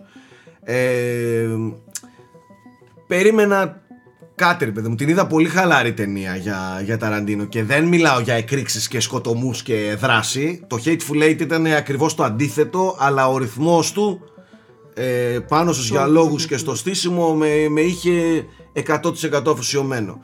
Στο Hollywood έγινε εξαιρετική. Δεν είναι κακή ταινία καταρχάς. Δεν είναι καν μέτρια ταινία. Είναι μια καλή ταινία. Μην λέμε τώρα χαζομάρες. Δεν μπορεί να έρθει να πει κανείς τι μαλακία είδα. Όχι, ρε, σε καμία Αν είναι περίπτωση. δυνατόν. Είναι μια πολύ καλή ταινία. Η απόδοση του, της εποχής και του concept Αλλά- δεν θέλω να λέω παραπάνω. Τι; Πολλοί το είπαν Ότι τη είναι- μαλακία είδα, για να πω την αλήθεια. Εγώ επειδή είχα πάει από τις πρώτες μέρες σινεμά και ήταν, ξέρεις, Ταραντίνο στην Ελλάδα έχει σαν όνομα και ήταν γεμάτες αίθουσες. Ε, ο περισσότερος κόσμος με τον οποίο μίλησα έβγαινε απογοητευμένος από την αίθουσα. Εντάξει, δεν απο- είναι μια απογοητευμένος είμαι και παραδοσιακή. εγώ και αρκετά κιόλας. Ε. Αλλά δεν μπορώ να πω ότι αυτό που είδα ήταν μια κακή ταινία. Αν είναι δυνατόν, εντάξει. Εμένα αυτό που με ενόχλησε πολύ είναι ότι βασίζεται για να απολαύσεις πλήρως και να πάρεις όλη την εμπειρία, βασίζεται στο να ξέρεις κάποια ιστορικά πράγματα. Ναι, Δηλαδή, συμφωνώ ναι, απόλυτα. Η Όχι- Μάργκοτ Ρόμπι, εγώ δεν ήξερα ποια είναι και μου εξήγησε ο Σάκης μετά την ιστορία λίγο από πίσω και μετά λέω Α, Κάτσε. γι' αυτό υπάρχει στην ταινία. Τότε, παιδιά, stop. Τότε δεν έχετε δει την ταινία. Εννοείται. Η ταινία Ναι, ναι. λειτουργεί, λειτουργεί Πάνω στο- δραματικά στην ιστορία. μόνο αν έχεις γνώση, όχι μόνο τι ήταν ο Μάνσον και η Sharon Tate, αλλά και τι σημαίνει για την Αμερική ο Μάνσον και η Ακριβώς. Sharon Tate. Ακριβώς. Γιατί ουσιαστικά το, η ταινία είναι ένα παραμύθι, γι' αυτό και λέει το Once Upon a Time, κατά τη γνώμη μου, και τέλος πάντων έτσι το ερμήνευσα εγώ, ε, in Hollywood, ένα παραμύθι όπου συγκρούονται δύο μεγάλοι μύθοι της Αμερικής, ο μύθος του Hollywood, της, δεκα... της χρυσής εποχής του Hollywood, με, τον, με τους bigger than life χαρακτήρες και τους ε, μεγάλους star και τα λοιπά, και, και, και ο Μάνσον που είναι η αρχή του τέλους της αθωότητας για την Αμερική. Μετά δηλαδή από, το, τε- από τους φόνους του Μάνσον ξεκινάει η δεκαετία του 70 όπου αλλάζει το σκηνικό στην Αμερική τελείως. Είναι δηλαδή, κατά τη γνώμη μου, μια ταινία η οποία δένεται θεματικά, όχι με πλοκή. Μεταξύ τους οι σκηνές δεν έχουν κάποια πλοκή όπου το ένας σε πάει στο άλλο. Γι' αυτό και ο περισσότερος κόσμος ξυνίζει. Είναι μια, είναι μια ταινία που είναι δεμένη θεματικά και έχει ένα, ένα νόημα, να σου το πω έτσι, δεμένο καθαρά και μόνο αν γνωρίζεις κάποια πράγματα και ποια είναι η ερμηνεία και ποια είναι η άποψη ας πούμε, του, του Ταραντίνο πάνω σε αυτό. Εγώ και, τι- ωστόσο- και θα σου πω και κάτι. Ναι. Για μένα η καλύτερη σκηνή της ταινίας είναι η σκηνή που πάει ο Brad Pitt στο ράτζο. Το οποίο, αν δεν ξέρεις τι είναι αυτό το ράτζο, ε, δε- δεν λειτουργεί η σκηνή. Δεν σου εξηγεί κανείς ότι αυτό το ράτζο ήταν εκεί όπου ήταν, ας πούμε, η, Η αίρεση του. ναι, η αίρεση, το πούμε έτσι, του Μάνσον και ότι αυτός έχει μπει σε ένα μέρος όπου ο, ο Brad Pitt είναι ξεκάθαρα ένας bigger than life χαρακτήρας που τα καταφέρνεις όλα. Όπως ήταν η μεγάλη star τότε. Ε, και η, να πω ότι η ικανοποίηση, να το πω, να πω ότι η δικαίωση επιτέλους αυτού του είδους, αυτού του μύθου έναντι του Μάνσον ας πούμε, είναι πολύ ισχυρή. Και επίσης, χωρίς να γνωρίζεις τι έγινε, όλη αυτή η μελαγχολία που διαπνέει το έργο υπογείως, γιατί ξέρεις, όταν βλέπεις τη Sharon Tate, άμα ήξερες πριν δεις την ταινία, ξέρεις ότι ξέρεις, σε λίγο θα σφαγιαστεί. Ε, είναι τελείως διαφορετική εμπειρία η θέαση της ταινίας έχοντας γνώση του, του τι είναι αυτό. Εγώ νομίζω αυτό το ότι, γεγονός. έγινε, ότι το tribute ήταν πάνω σε Sharon Tate. Δεν ήταν ε, κάπου αλλού. Δεν το έλεγα tribute. Της νομίζω το- έδωσε, της έδωσε το παρελθόν που της άξιζε.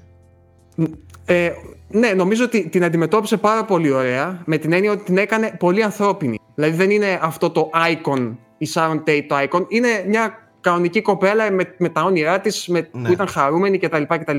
Και γι' αυτό και όσο πλησιάζει το τέλος, και εγώ επειδή νόμιζα, δεν ήξερα τι θα δω. Νόμιζα ότι θα δω όντως φάση ντοκιμαντερίστικη, ας πούμε, θα δω το φόνο. Ε, αγχωνόμουν πάρα πολύ. Και τελικά όμως καταλήγει με έναν πολύ ταραντινίστικο Αυτό- στυλ. αυτό- αυτό που είναι είναι, που η- σου η, λέω. αποθέωση και η δικαίωση η απόλυτη, ας πούμε. Πρακτικά είναι η δικαίωση της, ε, της, ε, Ναι. της ιστορίας του Ήταν σοκ τα 69. τελευταία 20 λεπτά, θα το ξαναπώ. Σωστά. Και, και ταυτό. Ναι, είναι ένα Ωστόσο, wishful thinking Γιώργο, ουσιαστικά ωστόσο, από τον Γιώργο, Ταραντίνο. από την πλευρά του θεατή, του θεάματος και του Ταραντίνο, η ταινία εμένα με απογοήτευσε. Και εμένα, Δηλαδή και εγώ συμφωνώ ήθελα, με το Σάκη. ήθελα, ήθελα Καταρχάς- πέρα από όλα αυτά τα δεσίματα που, που λες υπήρχαν πολύ έντονες στιγμές βαρεμάρας Αυτό. ε, πάνω στην Όταν ε, ήταν ταινία. ο Ντικάπριο και με Δεν τους ξέρω ξέρω αν ρόλους έφταιγε του ότι και... νύσταζα και πάρα κατάλαβα. πολύ, αλλά το Εγώ δεν ήθελα, είδα, δεν ξέρω. την ήθελα με Οκ. καλύτερο ρυθμό. Εγώ πιστεύω ότι είχε κάποιες σκηνές που έπρεπε να κοπούν λιγάκι. Δηλαδή υπήρχαν κάποιε κάποιες στιγμές που ψιλοβαρέθηκα Και λιγάκι και φαντάσου- αυτό με σώκαρε. Λέω Ταραντίνο και να βαρεθώ. Φαντάζομαι ότι στο Blu-ray. Κοίταξε, θα κοίταξε. βγει- Πιστεύω, επειδή ο Ταραντίνο είναι ο μεγαλύτερος συνεφίλ. Μπορεί και όλων των εποχών, εντάξει, υπερβολή. Αλλά τέλος πάντων είναι τεράστιος συνεφίλ, το ξέρουμε. Υπάρχουν στιγμές που λίγο αυτοαπορροφάται στη συνεφιλία του. Ναι, ναι, και ναι, ξέρεις, Γιώργο, το- ε, δεν είναι ε, εύκολο Γιώργο. να, να το ελέγξεις, νομίζω. Γιώργο, Τώρα οι το σκηνές με, το- με εξήγησες τον τέλεια, Δικάπριο Τέλεια, τέλεια.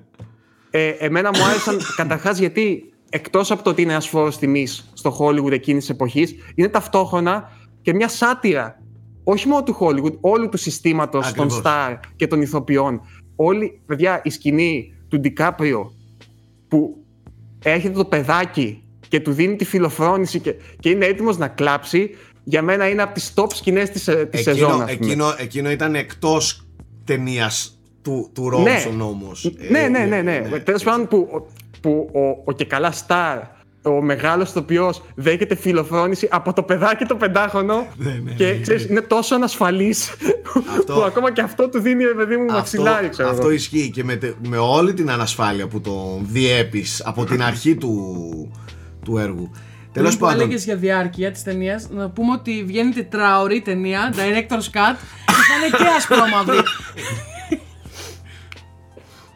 ε, το, το θέμα είναι ότι από τον Ταραντίνο ε, ήθελα καλύτερο ρυθμό στην ταινία του, ρε παιδί μου. Εγώ κατάλαβα πότε τη χάλασε. είναι, είναι μια ταινία που, που όπως λέει ο Γιώργος αν την δεις με αυτό το μάτι εννοείται ότι είναι spot on. Αλλά θες από τον Ταραντίνο και να περνάς καλά εκείνες τις 2,5 ώρες και δεν εννοώ τώρα πυροβολισμούς και σκοτωμούς ξαναλέω. Ε, θες και αυτά όμως. Όχι, δεν Ταραντίνο χρειάζονται. τα θες, από τον Τώρα Ταραντίνο σου τα θες λέω, αυτά. δείτε το Hateful Eight. Ναι, το ναι, οποίο το Hateful Hateful Eight είναι μέσα σε ένα δωμάτιο με 8 άτομα να μιλάνε. Και όμως δεν, σε Αριστούργημα άφηνε, είναι, δεν άφηνες αριστούργημα. λεπτό να πέσει κάτω. Και, και δεν, υπήρχε, δεν έπεφτε καρφίτσα. Δεν άφηνες ούτε να πιεις νερό δεν άφηνες στην οθόνη. Ε, απλά έτσι το λέω εγώ ότι α- σε αυτό το κομμάτι η ταινία με απογοήτευσε. Εγώ σου είπα το μεγάλο παράπονο είναι αυτό ότι έπρεπε να. Σαν ταινία είναι πανέξυπνη όμως.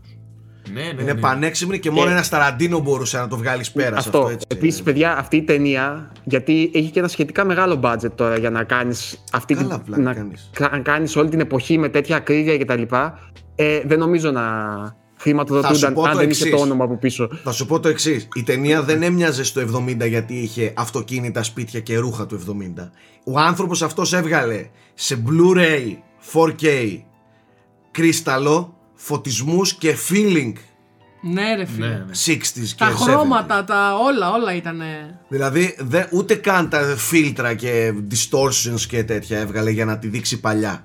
Ε, ακόμα και τους φωτισμούς που χρησιμοποιούσαν τότε το έβγαλε. Δηλαδή δεν ξέρω αυτή τη μίξη πως την κατάφερε το 2019 αλλά σε αυτό το κομμάτι η ταινία ήταν απόλαυση. Δεν, δεν το συζητάμε. Άντε Εγώ να σου δούμε είπα. και ένα Kill Bill 3 τώρα, να ισιώσουμε σε 2-3 χρόνια. Το μεγάλο πρόβλημα για μένα είναι ότι έπρεπε να έχεις μια λίστα με κουτάκια που πρέπει να. με προποθέσει που πρέπει να πληρείς για να την απολαύσεις πλήρως. Που εντάξει, πρακτικά σε όλα συμβαίνει ως ένα βαθμό. Αλλά ας πούμε, για Εγώ μένα νο- η Margot Robbie ήταν ανούσια επειδή δεν ήξερα. Ενώ άλλοι το είδαν ως τεράστια Εγώ λύτρωση. πιστεύω, Κατάλαβες; πιστεύω, πιστεύω ότι αυτή την ταινία όσοι βίωσαν εκείνη την εποχή ειδικά οι, οι, οι, οι ηθοποιοί του Hollywood τότε αν την δουν τώρα πιστεύω ότι θα κάνουν πολύ καιρό να την ξεπεράσουν όλο αυτό που βίωσαν Γιώργο Ε, ναι, έτσι κι δηλαδή, αλλιώς πήρε πολύ θετικά. Γι' αυτό και, Πόσο γι αυτό μάλλον- και είναι στα Όσκαρ, παιδιά, τόσο πολύ. 10, Εξάλλου, 10 υποψηφιότητες έχει πάρει στα Όσκαρ. ναι, ναι, εννοείται ότι από τη στιγμή που είναι μια ταινία για το Hollywood και είναι ουσιαστικά ένας θρίαμβος του μύθου του Hollywood και όσων θα ήθελε να είναι τέλος πάντων απέναντι στο Καλά, ο ρατσισμό και Ταραντίνο, τα λοιπά ο και όλα όσα Ταραντίνο πάλι σε πρεσβεύουνε. αυτό τους ξεφτύλισε, δεν το συζητάμε. Τους έκανε Ε, Εννοείται. κομμάτια Εννοείται, πάλι. εννοείται. Είναι λογικό ότι γενικά είναι δεδομένο ότι όταν μιλάς για το Hollywood θα σε, θα σε στηρίξει κιόλας. Οπότε, όχι ότι δεν τη αξίζει, για να μην λέμε και χαζομάρες, τις, τις κατηγορίες που είναι υποψήφοι, κατά τη γνώμη μου, τις αξίζει όλες. Απλά, οκ, έχει και ένα extra push επειδή είναι μια ταινία για το Hollywood. Και να πω και κάτι άλλο, μου άρεσε πάρα πολύ ο Brad Pitt. Ο Brad Pitt, ναι. Πάρα Ήταν πολύ. πολύ καλός. Πάρα πολύ. Και ο Ντικάπριο ήταν καλός. Ε, Εγώ, παιδιά, θεωρώ την ερμηνεία του Ντικάπριο την αγαπημένη μου θεωρία Δικα- ε, ερμηνεία Ντικάπριο που έχω δει. Μου άρεσε πάρα πάρα πάρα πολύ. Ο, ο Brad Pitt πάρα πολύ καλός φυσικά, δε- αλλά δεν, δεν, πρέπει να σου πω, δεν με εντυπωσίασε τόσο πολύ. Με τον Ντικάπριο οι σκηνές που παίζει τον κακό ηθοποιό, ε, μου φάνηκε πο- πολύ διασκεδαστικός. Λέω, ρε Πούστη, πώς Έχεις δίκιο, ναι. ο τύπος έπαιζε επίτηδες κακά. Εντάξει, ασύλληπτο, δεν ξέρω. Μ' μ' άρεσε πάρα πολύ. Τη βρήκα πολύ διασκεδαστική. Ξέρεις πόσο, Εννοώ λα... τις ξέρεις σκηνές πόσο, πόσο και την λατρεύω ερμηνεία το, του. το Ντικάπριο. Το ξέρεις πολύ καλά. Για μένα είναι top. Αλλά περίμενα τον Brad Pitt να απογοητεύσει, αλλά δεν απογοητεύσει. Ήταν πολύ εντάξει. Όχι, ο Brad Pitt είναι φανταστικός ηθοποιός. Και είναι, Είναι η πολύ δεύτερη καλός. καλή ερμηνεία της χρονιάς και στο Αντάστα είναι φανταστικός. Αυτό δεν το έχω δει. Θα το Θα το δούμε. δούμε Αυτό απόψε. θα το κουβεντιά... Εγώ το έχω δει, θα το κουβεντιάσουμε όταν θα το δείτε όμως. Ακριβώς. Εμένα μου άρεσε πολύ. Γιώργο, έχουμε κάτι άλλο. Έχουμε Oscars. Έχουμε ψηφιότητες Oscars. Θα φέρω το σκονάκι Ναι. μου, παιδιά. Ε, Έχουμε- να προτείνω κι εγώ σ- πολύ σύντομα μια ταινία. Για πες μας, αδερφούλη. Είδα μια πολύ ιδιαίτερη ταινία που με εντυπωσίασε για την ατμόσφαιρά της. Δεν είναι κάποια υπερπαραγωγή κτλ. Μπορεί να τη βρείτε στο, στο Netflix. Λέγεται Atlantic. Είναι της Mati Diop. Νομίζω ότι είναι η πρώτη της ταινία. Δεν είμαι και σίγουρος όμως. Ε, είναι μια ταινία που έχει πολλά στοιχεία ανεμειγμένα μέσα, αλλά με, με κάποιο μαγικό τρόπο λειτουργούν όλα. Αλλά έχει μια πολύ ιδιαίτερη και μελαγχολική και λίγο έτσι στοιχειωτική, να το πω έτσι, ατμόσφαιρα. Πραγματικά, παιδιά, με εντυπωσίασε πάρα πολύ. Δεν είναι η, το αριστούργημα του αιώνα, ξέρω εγώ, αλλά άμα δεν έχετε κάτι να δείτε κάποια στιγμή και θέλετε να δείτε μια πολύ ωραία ταινία, καλογυρισμένη και με πολύ ιδιαίτερη ατμόσφαιρα, η οποία καταφέρει να, να συνδυάσει πράγματα ασύμβατα συνήθως μεταξύ τους. Ε, ε, ρίξτε του μια ματιά. Atlantic λέγεται. Και στα αγγλικά νομίζω λέγεται Atlantics. Να μην προτείνω κι εγώ μια σειρά. Για πες μας. Θέλω να μην τη δουν. Α, οκ. Το Δράκουλα του Netflix είδα λίγες μέρες πριν έρθω εδώ. Έχεις δυστυχώς. Ναι. γίνει χαμός με τον Έλα, ρε Δράκουλα. Στρατούλη. Δυστυχώς. Εγώ έχω ακούσει Για καλά πες. λόγια. Τι Μάλλον λες από ρε, άλλο- πολύ κράξιμο έχω ακούσει Ήτανε εγώ. ε, Ναι. Γιώργο μόνο το πρώτο επεισόδιο αυτό που, αυτό που είδα. Δεν το περίμενα βασικά από τους δημιουργούς γιατί έχω δει και το Sherlock και μου άρεσε πάρα πολύ. Όσο πήγαινε έπεφτε πάρα πολύ. Με το τρίτο επεισόδιο είναι ένα απαίσιο. Απλά. Μάλιστα. Το πρώτο επεισόδιο ήταν, Ενδιαφέρον. ήταν δεν το έχω αρκετά δει, καλό. δεν το έχω δει εγώ ακόμα. Το πρώτο ήταν αρκετά καλό και με έβαλε στο τριπάκι να το συνεχίσω να το δω. Το δεύτερο ήταν αρκετά μέτρο και στο τρίτο έγινε. Δυστυχώς, το περίμενα πολύ καλύτερο. Ειδικά από αυτούς τους Έχω δημιουργού. ακούσει πολύ άσχημα λόγια για, το, Δεν μου άρεσε καθόλου. για τον Dracula. Θα δω Witcher βέβαια. Θα το δω όταν ε, κατέβω Κρήτη. Περαστικά σου. Α! Μια χαρά θα περάσεις. Πέρα από το αντάστρα που είπαμε θα το κουβεντιάσουμε, το αφήνουμε ανοιχτό την υποχρέωση. Εγώ είδα και τον Dolomite is my name. Δεν ξέρω αν το έχεις δει, Γιώργο. Που μου άρεσε πάρα Δεν το έχω πολύ. δει. Eddie Murphy όμως forever. Πολύ δυνατός Eddie Murphy. λατρεύω κι Ήταν εγώ. πολύ διασκεδαστικό. Αν γουστάρετε κάτι σε κομμωδία έτσι ανάλαφρο κτλ. Έχει... θα περάσετε πολύ καλά. Το έχω και αυτό στη λίστα, έχεις δίκιο. Έχω ακούσει και γι' αυτό πολύ καλά λόγια. Και είναι Netflix. οποτε το βάζεις άνετα και το βλέπεις. Ωραία. Λοιπόν, πάμε να δούμε λίγο υποψηφιότητες. Ναι, τις έχω μπροστά μου. Ε, Ωραία. πάμε στις καλύτερες ε, ταινίες. Τις πολύ βασικές Κατευθείαν. κατηγορίες θα δούμε, ρε. Τι; Γιατί ρε, πα- πες λίγο έτσι στα γρήγορα, πες τις όλες. Πες Μην πεις σκηνοθεσία. τώρα short, short documentary, ξέρω εγώ. Ω, εντάξει, οκ. Θα, θα σου πω εγώ ότι.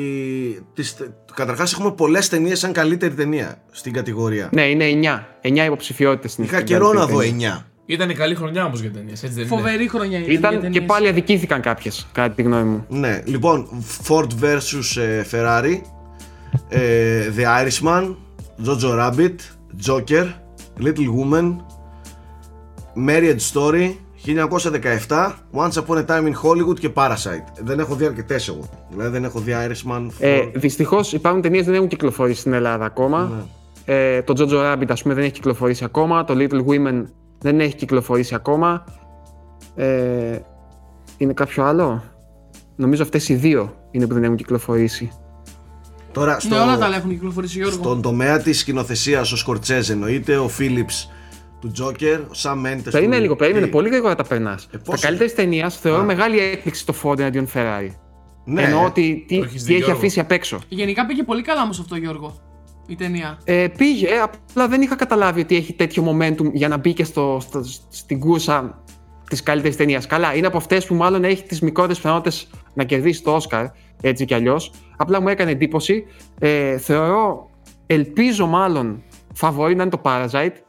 Φοβάμαι μην κάνουν πάλι σαν πέρυσι που έδωσαν ε, ξενόγλωσσης ή τέλος πάντων international film όπως το λένε τώρα στο Ρώμα και έδωσαν καλύτερη ταινία στο Green Book, μην κάνουν καμιά εσχρή χαζομάρα και φέτος τέτοια. Δηλαδή να δώσουν μόνο το ξενόγλωση στο Parasite και να δώσουν, ξέρω εγώ, κάπου Ναι, αλλού κατάλαβα το, τι λες. το καλύτερης ταινίας.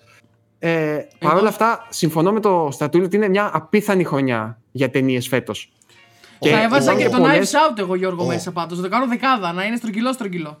Στα Εννοείται ότι μαχαίρια. θα έβαζα και Knives Out Είναι από τις και έδειχνα αγαπημένες πολλές μου από εκεί ταινίες. πέρα Από τις στη θε- αγαπημένες και μου έβαζα στη ταινίες. θέση του. Πάντως ο Goldman Αλλά αυτό είναι τελείως πολύ προσωπικό. σύντομα ε, δυνατός σε, σε τέτοιο. Του, Δεν σ' άκουσα, Σάκη. Ο, ο Goldman του Ford Ferrari. James, ο, ποιος James Mangold. Ε, Goldman, Mangold. Του, Ναι, ανάποδα. Με, Ναι, ο πότε James ήταν Mangold. με τον Logan πάλι σε, Με το Logan, ναι, ναι. Πριν από δύο χρόνια και έχει κάνει και το Ray, νομίζω Μέσα σε, αυτός. δι- ναι, σε, μέσα σε δύο χρόνια δηλαδή ο τύπος ε, έχει δώσει ταινίες. Ναι, ναι, είναι καλός σκηνοθέτης. Είναι καλός σκηνοθέτης. Ε, Σκηνοθεσίας τώρα. Υπήρξε πολύ γκρίνια που δεν έχει ούτε μία γυναίκα. Εγώ Μέσα θέλω να κάνουμε κάτι άλλο. Θέλω να κάνουμε και λίγες προβλέψεις, παιδιά. από τώρα. Κοίταξε, Θέμη, εγώ λέω να περιμένουμε πρώτα να τις δούμε όλες. Γιατί Α, πιστεύω μέχρι δεκτό, τα Όσκαρ δεκτό, που είναι δεκτό. 13 Φλεβάρι θα τις έχουμε δει. Οπότε, Ναι, γιατί άσε το τις Little προβλέψει, Women το δεν καλύτερα για υπάρχει. τότε. Ε, από γυναίκα μπορούσα να βάλω την Jennifer την τέτοια του. Του Γιώργου. Jennifer Kent. Τη, Γεφ- την Jennifer Kent από Jennifer το. Ε, Ναι, ε, Nightingale. κοίταξε. Οι δύο οι οποίες ήταν τα μεγάλα ας πούμε, ονόματα που τα άφησαν απ' έξω ήταν η Greta Gerwig με το Little Women, που όντως είχε ένα momentum, και ήταν και η Lulu Wang από το The Farewell, το οποίο γενικότερα δυστυχώς και για μένα δεν είναι ιδιαίτερα αγαπητό μάλλον στην Ακαδημία και ήταν μια Φοβερή υπέροχη ταινία που νομίζω αδικήθηκε. Όπως και το Uncut Gems, το οποίο λένε τα καλύτερα αυτό στην όλοι Αμερική, λένε δυστυχώς δεν πολύ το έχουμε καλά δει λόγια, ακόμα. ναι, ναι. Θα Με τον έρθει Adam Sandler. ε, τέλη του μήνα στο Netflix. 31 Γενάρη έρχεται στο Netflix το Uncut Gems. Ναι, ναι, ναι. Οπότε για να δούμε. Μάλιστα. Επίσης θεωρώ μεγάλη αδικία ε, τη μη ύπαρξη του Νταφόε τουλάχιστον σε β' ανδρικό ρόλο. Α, δεν είναι μέσα. Όχι, δεν είναι. Α Κάτσε. πούμε, ρε. κατά τη γνώμη μου, Όχι, δεν θα είναι. έβγαζα τον Άντωνι Χόπκιν από το Two Popes. Που το είδα, είναι μια συμπαθητική ταινία. Είναι μια συμπαθητική ταινία, αλλά κατά τη γνώμη μου ο Νταφόε είναι καλύτερος. Δηλαδή το αξίζει περισσότερο. Όχι, ρε παιδιά, έπρεπε να είναι μέσα. Όχι, εγώ και για νόμιζα να πω ότι και την είναι. αμαρτία μου, πιστεύω ότι θα το πάρει το 1917 στη φωτογραφία, αλλά εύχομαι να το πάρει το Lighthouse. Η καρδιά Ναι, μου ναι, θέλει ναι. Lighthouse. ναι, ναι, ναι, ναι, Γιώργο, ναι. Πρέπει. Ισχύει. Πρέπει. Λοιπόν, Τι από- άλλαξε σημείο το Σε έχουμε; αλφα γενική, Έχουμε εγώ την ήθελα τη 52η υποψηφιότητα John Williams στα, στη μουσική. Αυτό το είδα που το έγραψες. Εντάξει, ο άνθρωπος τι έχει γράψει. Τι, Ναι, τι, οκ. τι- όχι τι έχει γράψει από πλευρά μουσικής. Τι, τι ιστορία έχει γράψει στο Hollywood αυτός ο άνθρωπος, μπορείς να μου πεις; Απίστευτο. Και το άλλο πολύ ενδιαφέρον στοιχείο στην, ε, στην κατηγορία της μουσικής είναι ότι έχει και δύο αδέρφια. Είναι ο, ο Thomas Newman για το 1917 και ο Randy Newman για το Marriage Story που είναι ξαδέρφια και γενικότερα ο Alfred Newman που ήταν ο μπαμπάς τους είναι, ήταν επίσης γνωστός Τι οικογένεια συγγραφέας. είναι αυτή, Έχει και τι άλλο οικογένεια ποδοσφαιρία. είναι; Να πούμε, να πούμε σε αυτό το σημείο ότι έχω άρρωστη ψύχωση με, Με τον, τον Thomas με τον Newman. Thomas Newman, έτσι. Τον λατρεύω. Ε, θα σας αρέσει πολύ, Σάκη, η μουσική του 1917. Πρόσεξε. Ποτέ δεν ακούω μουσική πριν δω την ταινία. Καλά κάνεις, καλά Γι' κάνεις. αυτό, γι' αυτό δεν, έχω δει, δεν έχω ακούσει τίποτα από το 1917. Συμπληρώνει πάρα πολύ καλά. Να ξέρεις. Ποτέ, ποτέ, ποτέ. Πάντα μετά την ταινία απολαμβάνω. Ε, οπότε δεν έχω άποψη για το τι δουλειά έκανε. Απλά ο Τόμα Νιούμαν είναι για εμένα στην κατηγορία του και στο στυλ του και στο ύφος του και στις ταινίες που μου αρέσουν ε, ο κορυφαίος. Αν δεν κάνω λάθος, τώρα το, το Joker έχει τα περισσότερα; Ναι, έχει 11 υποψηφιότητες 11 στο έχει Joker. το Joker, έτσι. 10 έχει το Once Έχει Upon a 11 Time. Πόσο Ναι. καιρό είχαμε να Ναι. δούμε Ναι. 11 υποψηφιότητες; Όχι μωρέ, έχει σχετικά συχνά. Ε, σχετικά, εντάξει, όχι κάθε χρόνο, ξέρω εγώ. Νομίζω το Λάλα Land αλλά είχε. ε. Μπορεί να είχε. Ταινίες που είναι ολοκληρωμένες πολύ και τεχνικά είναι πολύ πιθανό να έχουν. Ναι, πολλά- γιατί πολλές παίρνουνε- υποψηφιότητες. παίρνουνε πολλά λόγω. Κούστου. Και Όχι, του δεν- Ταραντίνο η ταινία 10 υποψηφιότητες έχει. Ναι, Ποια και, άλλα; και το Αλλά στο- 1917. Και στο- Στο, 1917, στο ναι. Ταραντίνο εννοείται ότι θα το βάλεις και σε όλα τα τεχνικά μέσα. Από κουστούμια. Κάτι πρέπει να πάρει εκεί. Ναι, αυτό Φωτογραφίες, ήταν πολύ δυνατή η μουσικές. απεικόνηση της εποχής. Μάλιστα. Ε, Πιστεύω το πιθανότερο είναι να πάρει κουστούμιον, αν είναι μέσα. Ωραία, Εγώ θέλω πάμε η να κάνουμε Johansson. μια, πάμε μια, μια πρόβλεψη. Ποια θα πάρει ταινία της χρονιάς; Εγώ λέω Parasite. Και εγώ Parasite θέλω να το Ποια πάρει. θέλει, ποια θα το πάρει; Ποια πιστεύετε ότι θα το πάρει, όχι ποια θέλετε. Α, Εγώ λέω Το Once Upon a Parasite, Time φοβάμαι Hollywood ότι θα το πάρει πιστεύω το θα το Joker όμως. Εγώ φοβάμαι ότι θα το πάρει το Joker. Δεν έχω δει Irishman, αλλά θέλω να το πάρει Σκορτσέζε. Α, man, Irishman. Oh, Θέλω να το πάρει damn. Σκορτσέζε για, για πολλούς λόγους. Δεν λέω τίποτα. Και εγώ άλλο. θέλω τον Ιρλανδό να το πάρει, αλλά πιστεύω να το πάρει ο Ταραντίνο. θέλω να αυτόν ξέρεις. τον κολόγερο εντός εισαγωγικών σύμφωνα με τους τριγύρω που δεν έχει ιδέα. Θέλω να το πάρει ο. Εν τω μεταξύ, με το, τώρα που είπα Parasite, συνειδητοποίησα ότι όντως είναι και το Irishman μέσα. Και λέω, τι λέω, Χριστέ μου. Είναι λίγο δύσκολη Λες απόφαση. Ε, να πάρει ταινία του Netflix καλύτερης ταινίας; Θα είναι Για ορόσημο δούμε. καταρχάς γιατί το Netflix το ίδιο. Ναι. Πέρυσι το Ρώμα πήρε αλλά ξενόγλωση, ξαναλέω. Άστο, δεν του τόλμησαν άστο, να το άστο. δώσουν. Καμία σχέση. Εγώ τώρα. θέλω να δω τι θα, άμα το πάρει και βγει και κάνει λόγο ο, ο τέτοιος να πετάξει καμιά μπιχτή για τη Marvel να πέσει το Hollywood. Όχι, man. Όχι, ρε παιδιά. Αν νομίζετε ότι ο Σκοτσέζε ενδιαφέρεται ή του είναι το μεγάλο θέμα, κάνετε λάθος. Και, δεν, και να σου πω κάτι, δεν επειδή τον το απασχολεί παρακολούθησα ιδιαίτερα. και σε όλες τις υπόλοιπες δηλώσεις του κτλ. Δεν προσπαθεί να, Να Δεν τον προκαλέσει. ενοχλεί πλέον. να προκαλέσει. όχι. Ούτε είχε σκοπό ούτε, να κάνει Ούτε κάτι είχε τέτοιο. σκοπό να το κάνει. Δεν τον ενοχλεί πιστεύω καθόλου. Εδώ η κόρη του του έκανε φάρσα το ούτε, είδες. ναι, ούτε με έπαρση το είδα, ναι, ούτε με έπαρση μίλησε ποτέ για στο θέμα αυτό της κόντρας. Ε, α- οι άλλοι που έχουν τη μίγα μοιάζονται. Εγώ θέλω να το πάρει ο- ο Ιρλανδός, αλλά πιστεύω θα το πάρει ο Ταραντίνο. Καλύτερης ταινίας. Ε, μην υποτιμάτε και το 1917. Δεν το έχω δει. Δεν το έχω δει ακόμα. Εγώ λέω μην το υποτιμάτε. Είναι πάρα πολύ δυνατό. Είναι και πιο φρέσκο, πάντα μετράει και Είναι λίγο και αυτό. πιο φρέσκο, είναι και μια ταινία που δεν θα δημιουργήσει κάποιο θέμα να το πάρει. Γκρίνια ήταν τελευταία από οποιασδήποτε φορά ο Sam μορφή. Οπότε είναι λίγο μια μέση λύση. Τελευταία φορά πότε ήταν Είναι και λίγο διπλωματία έτσι τα ο Όσκαρ. Σαμ Μέντες. Δεν ξέρω αν είναι επίτηδες διπλωματία, απλά πολλές φορές βγαίνει προς τα έξω ότι φαίνεται σαν διπλωματία. Τώρα τι να πω. δεν Εγώ, ξέρω. εγώ θα χαρώ πάρα Γενικά πολύ. πάντως. Δεν άκουσα Θα Σάκη. χαρώ πάρα πολύ για το Μέντες, ο οποίος νομίζω ότι γενικά είναι λίγο αδικημένος. Ε, Ο Sam Mendes, εντάξει, έχει πάρει τον, το American Beauty, τα είχες σαρώσει. από τότε. τότε, ε, θέλω, δηλαδή από τότε δεν είναι στο προσκήνιο τόσο. Δηλαδή με κάτι Skyfall και κάτι χαζομάρες για εμένα. Έκανε μετά τα James Bond, ναι. Ναι, εκεί χάθηκε. Ε, Είναι πολύ σπουδαίος. Χωρίς να έχω δει, ξαναλέω το 1917. Τον λατρεύω πολλά χρόνια το Μέντες. Δηλαδή. Έχει μια πολύ αξιόλογη καριέρα, κακά τα ψέματα. Πολύ δυνατός. Είναι και το Από τις αγαπημένες 1917 μου ήταν ταινίες. εξαιρετική ταινία. Ε, Πάντως, εντάξει, συζητάμε τώρα να ξαναπούμε ότι τα Όσκαρ δεν έχουν καμία απολύτω αξία. Έτσι, να, να το τονίσουμε για ακόμη μια φορά. Πολλές Καλά, φορές εννοείται, εσύ. η κούρσα των Όσκαρ από πίσω είναι κούρσα εκατομμυρίων των εταιριών από πίσω. Ε, οπότε μην σκάτε και ιδιαίτερα για τα Όσκαρ. Καλά, Κουβέντα να όχι, γίνεται. εντάξει, Εννοείται. Απλά είναι ωραίο το όλο πανηγύρι, το όλο το. Ε, βέβαια, εντάξει. Είναι καλό να lifestyle μιλάμε για αυτό τι ταινίες το- τώρα από ναι. εκεί και πέρα και να μιλάμε και για αυτές που ενδεχομένως δεν πήραν υποψηφιότητα και αξίζουν, ε, γιατί δεν θα πάρουν τη δημοσιότητα που τους αξίζει. Δεν ήξερα ότι έβγαλε το American Beauty. Και είναι Αλλά από τις προφανώς. αγαπημένες μου ταινίες το American Beauty. Σκηνοθέτησε American Beauty, Πολλά έχει Revolutionary βγάλει, Road, παιδιά. ε, Road to Perdition. Ναι, ναι, ναι, ναι. Ε, Για μένα Δεν το αυτές είναι ήξερα, δεν το top. ήξερα. Και Έχει- όλες, έχει και γαλόνια. όλες, και Έχει όλες με, γαλόνια με πάνω μουσική του. Thomas Newman. Όλες αυτές. Δεν το ήξερα. Μάλιστα. Και το Το- εγώ 1917 θα σου αρέσει πάρα πολύ. Χρόνια Σάκη. λατρεύω και έχω ψύχωση με τις ταινίες του Μέντες και, του, και τη μουσική του Thomas Δεν ήξερα Newman. ότι ήταν δική του ταινία. Πολλά χρόνια. Εν τω μεταξύ, Δεν παρένθεση, είχα ψάξει. να πω για το 1917 ότι αξίζει να πάτε το δείτε σε καλή αίθουσα, παιδιά. Δηλαδή, Α, ναι, αν ισχύει. έχετε IMAX, Dolby, δεν ξέρω τι στην περιοχή Δεν σας έχουμε στην Κρήτη εμείς IMAX και τέτοια. Εμείς Ε, πάμε Dolby, βλέπουμε- ε, Dolby Atmos κάτι να πάτε σε καλή αίθουσα. Αυτό θα να σου πω καινούργια. Από σε ήχους καινούριο καλά σινεμά. είμαστε, ναι. Αξίζει πολύ δηλαδή να το απολαύσεις. Είναι υπερθέαμα. Και τώρα που το θυμήθηκα, ε, α- να πούμε ότι η Scarlett Johansson είναι, υποψηφιότητα, είναι υποψήφια για δύο Όσκαρ. Και πρώτο και δεύτερο Αυτό ανδρικού. ήθελα να πω. Ε, γυναικείου και Ανδρικού. λέω ανδρικού. Αυτό ήθελα να πω ότι στο, στην ιστορία γάμου το αξίζει για μένα και θέλω πολύ να το πάρει. Πολύ δηλαδή. Ε, δεν έχω δει τις υπόλοιπες ε, στράτο. Είναι πολύ καλή η Scarlett. Κρίμα που ο Adam Driver δεν είναι στους άντρες. Ναι, θα μπορούσε να είναι. ενδεχομένως να Θα το μπορούσε άξιζε κι να είναι. αυτός. Ε, αλλά δεν έχω δει τις υπόλοιπες. Είναι γι' αυτό πάντως και για τον Jojo Rabbit. Β. Γυναικείου. Ο, ο οποίος είναι ε, τελικά εξαιρετικός τοπίος ο driver, έτσι. Φοβερός είναι. Να τον δεις και στην Φυσικά, ιστορία φυσικά. γάμου. Θα πάθεις σοκ. Θέλω να τον δω και εκεί, ναι. Επίσης είμαι πολύ χαρούμενος που το Knives Out πήρε υποψηφιότητα στο original screenplay. Το αξίζει κατά τη γνώμη μου 1000%. Απίστευτη ταινία. Απίστευτη Με ταινία. έχετε ξεσηκώσει για αυτήν, αρέ. Είναι απίστευτη ταινία. Ε, Όχι, όχι, μην το ξεσηκώνεις αυτόν. Δεν είναι για τέτοιες. δεν του αρέσει και δεν θα Θα γκρινιάζει. του αρέσει πάρα πολύ πιστεύω. το, όλο, να γκρινιάζει. το όλο μυστήριο που Θα έρθω εδώ έχει. πάλι μετά και θα αρχίζω. Τι μου λέγατε; Εμένα καλύτερα να μου λέτε απλά δέστη. Αυτό φταίμε Μην και μου εμείς, ρε λέτε. φίλε. Ναι, Μην Πάντα μου λέτε φταίς. πολλά. Ε, ε, ο- και όχι μόνο στο Σάκη, οποιονδήποτε και αν του πεις θα πάθεις σοκ, μετά πάει με, την, με πολύ υψηλές προσδοκίες και είναι πολύ πιθανό να απογοητευτεί. Εγώ δεν ήξερα Ισχύει, τίποτα, δεν είχα ισχύει. δει τίποτα. Μόνο τον πρόεδρο που έλεγε πολύ καλά λόγια στο Twitter και πήγα και την είδα και έπαθα. Τον πρόεδρο Καλά. τον ακούς γιατί είναι Ο, πρόεδρος. ο Πρίτσικας λέει καλά λόγια για την Παρσελώνα και όλο χάνει. Δεν είναι. Εντάξει, τι ναι, δεν Δεν είναι όλοι κάντε τέλειοι. μόσα Δεν είναι όλοι τέλειοι. Έβαλες στο στην Παρσελώνα, έχασε, ξέρω, το αλλάξαν ξέρω. προπονητή, μόνο που δεν καταστράφηκε ο σύλλογος. Είμαι κατεμόσαυρο με το που το είπα. Έχει τη χειρότερη της μέρα η Παρσελώνα. ρε.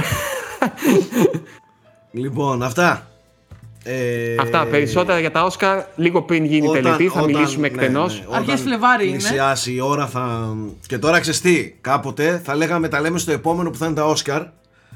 Ε, αλλά τώρα επειδή είμαστε και συνεπείς, έχουμε πολλές Έτσι. εκπομπές μέχρι τα Όσκαρ. Κάτσε Άλλες ακόμα. τρεις σίγουρα. Τρει-τέσσερι έχουμε σίγουρα. Κάτσε. Την περίμενα, αδερφέ.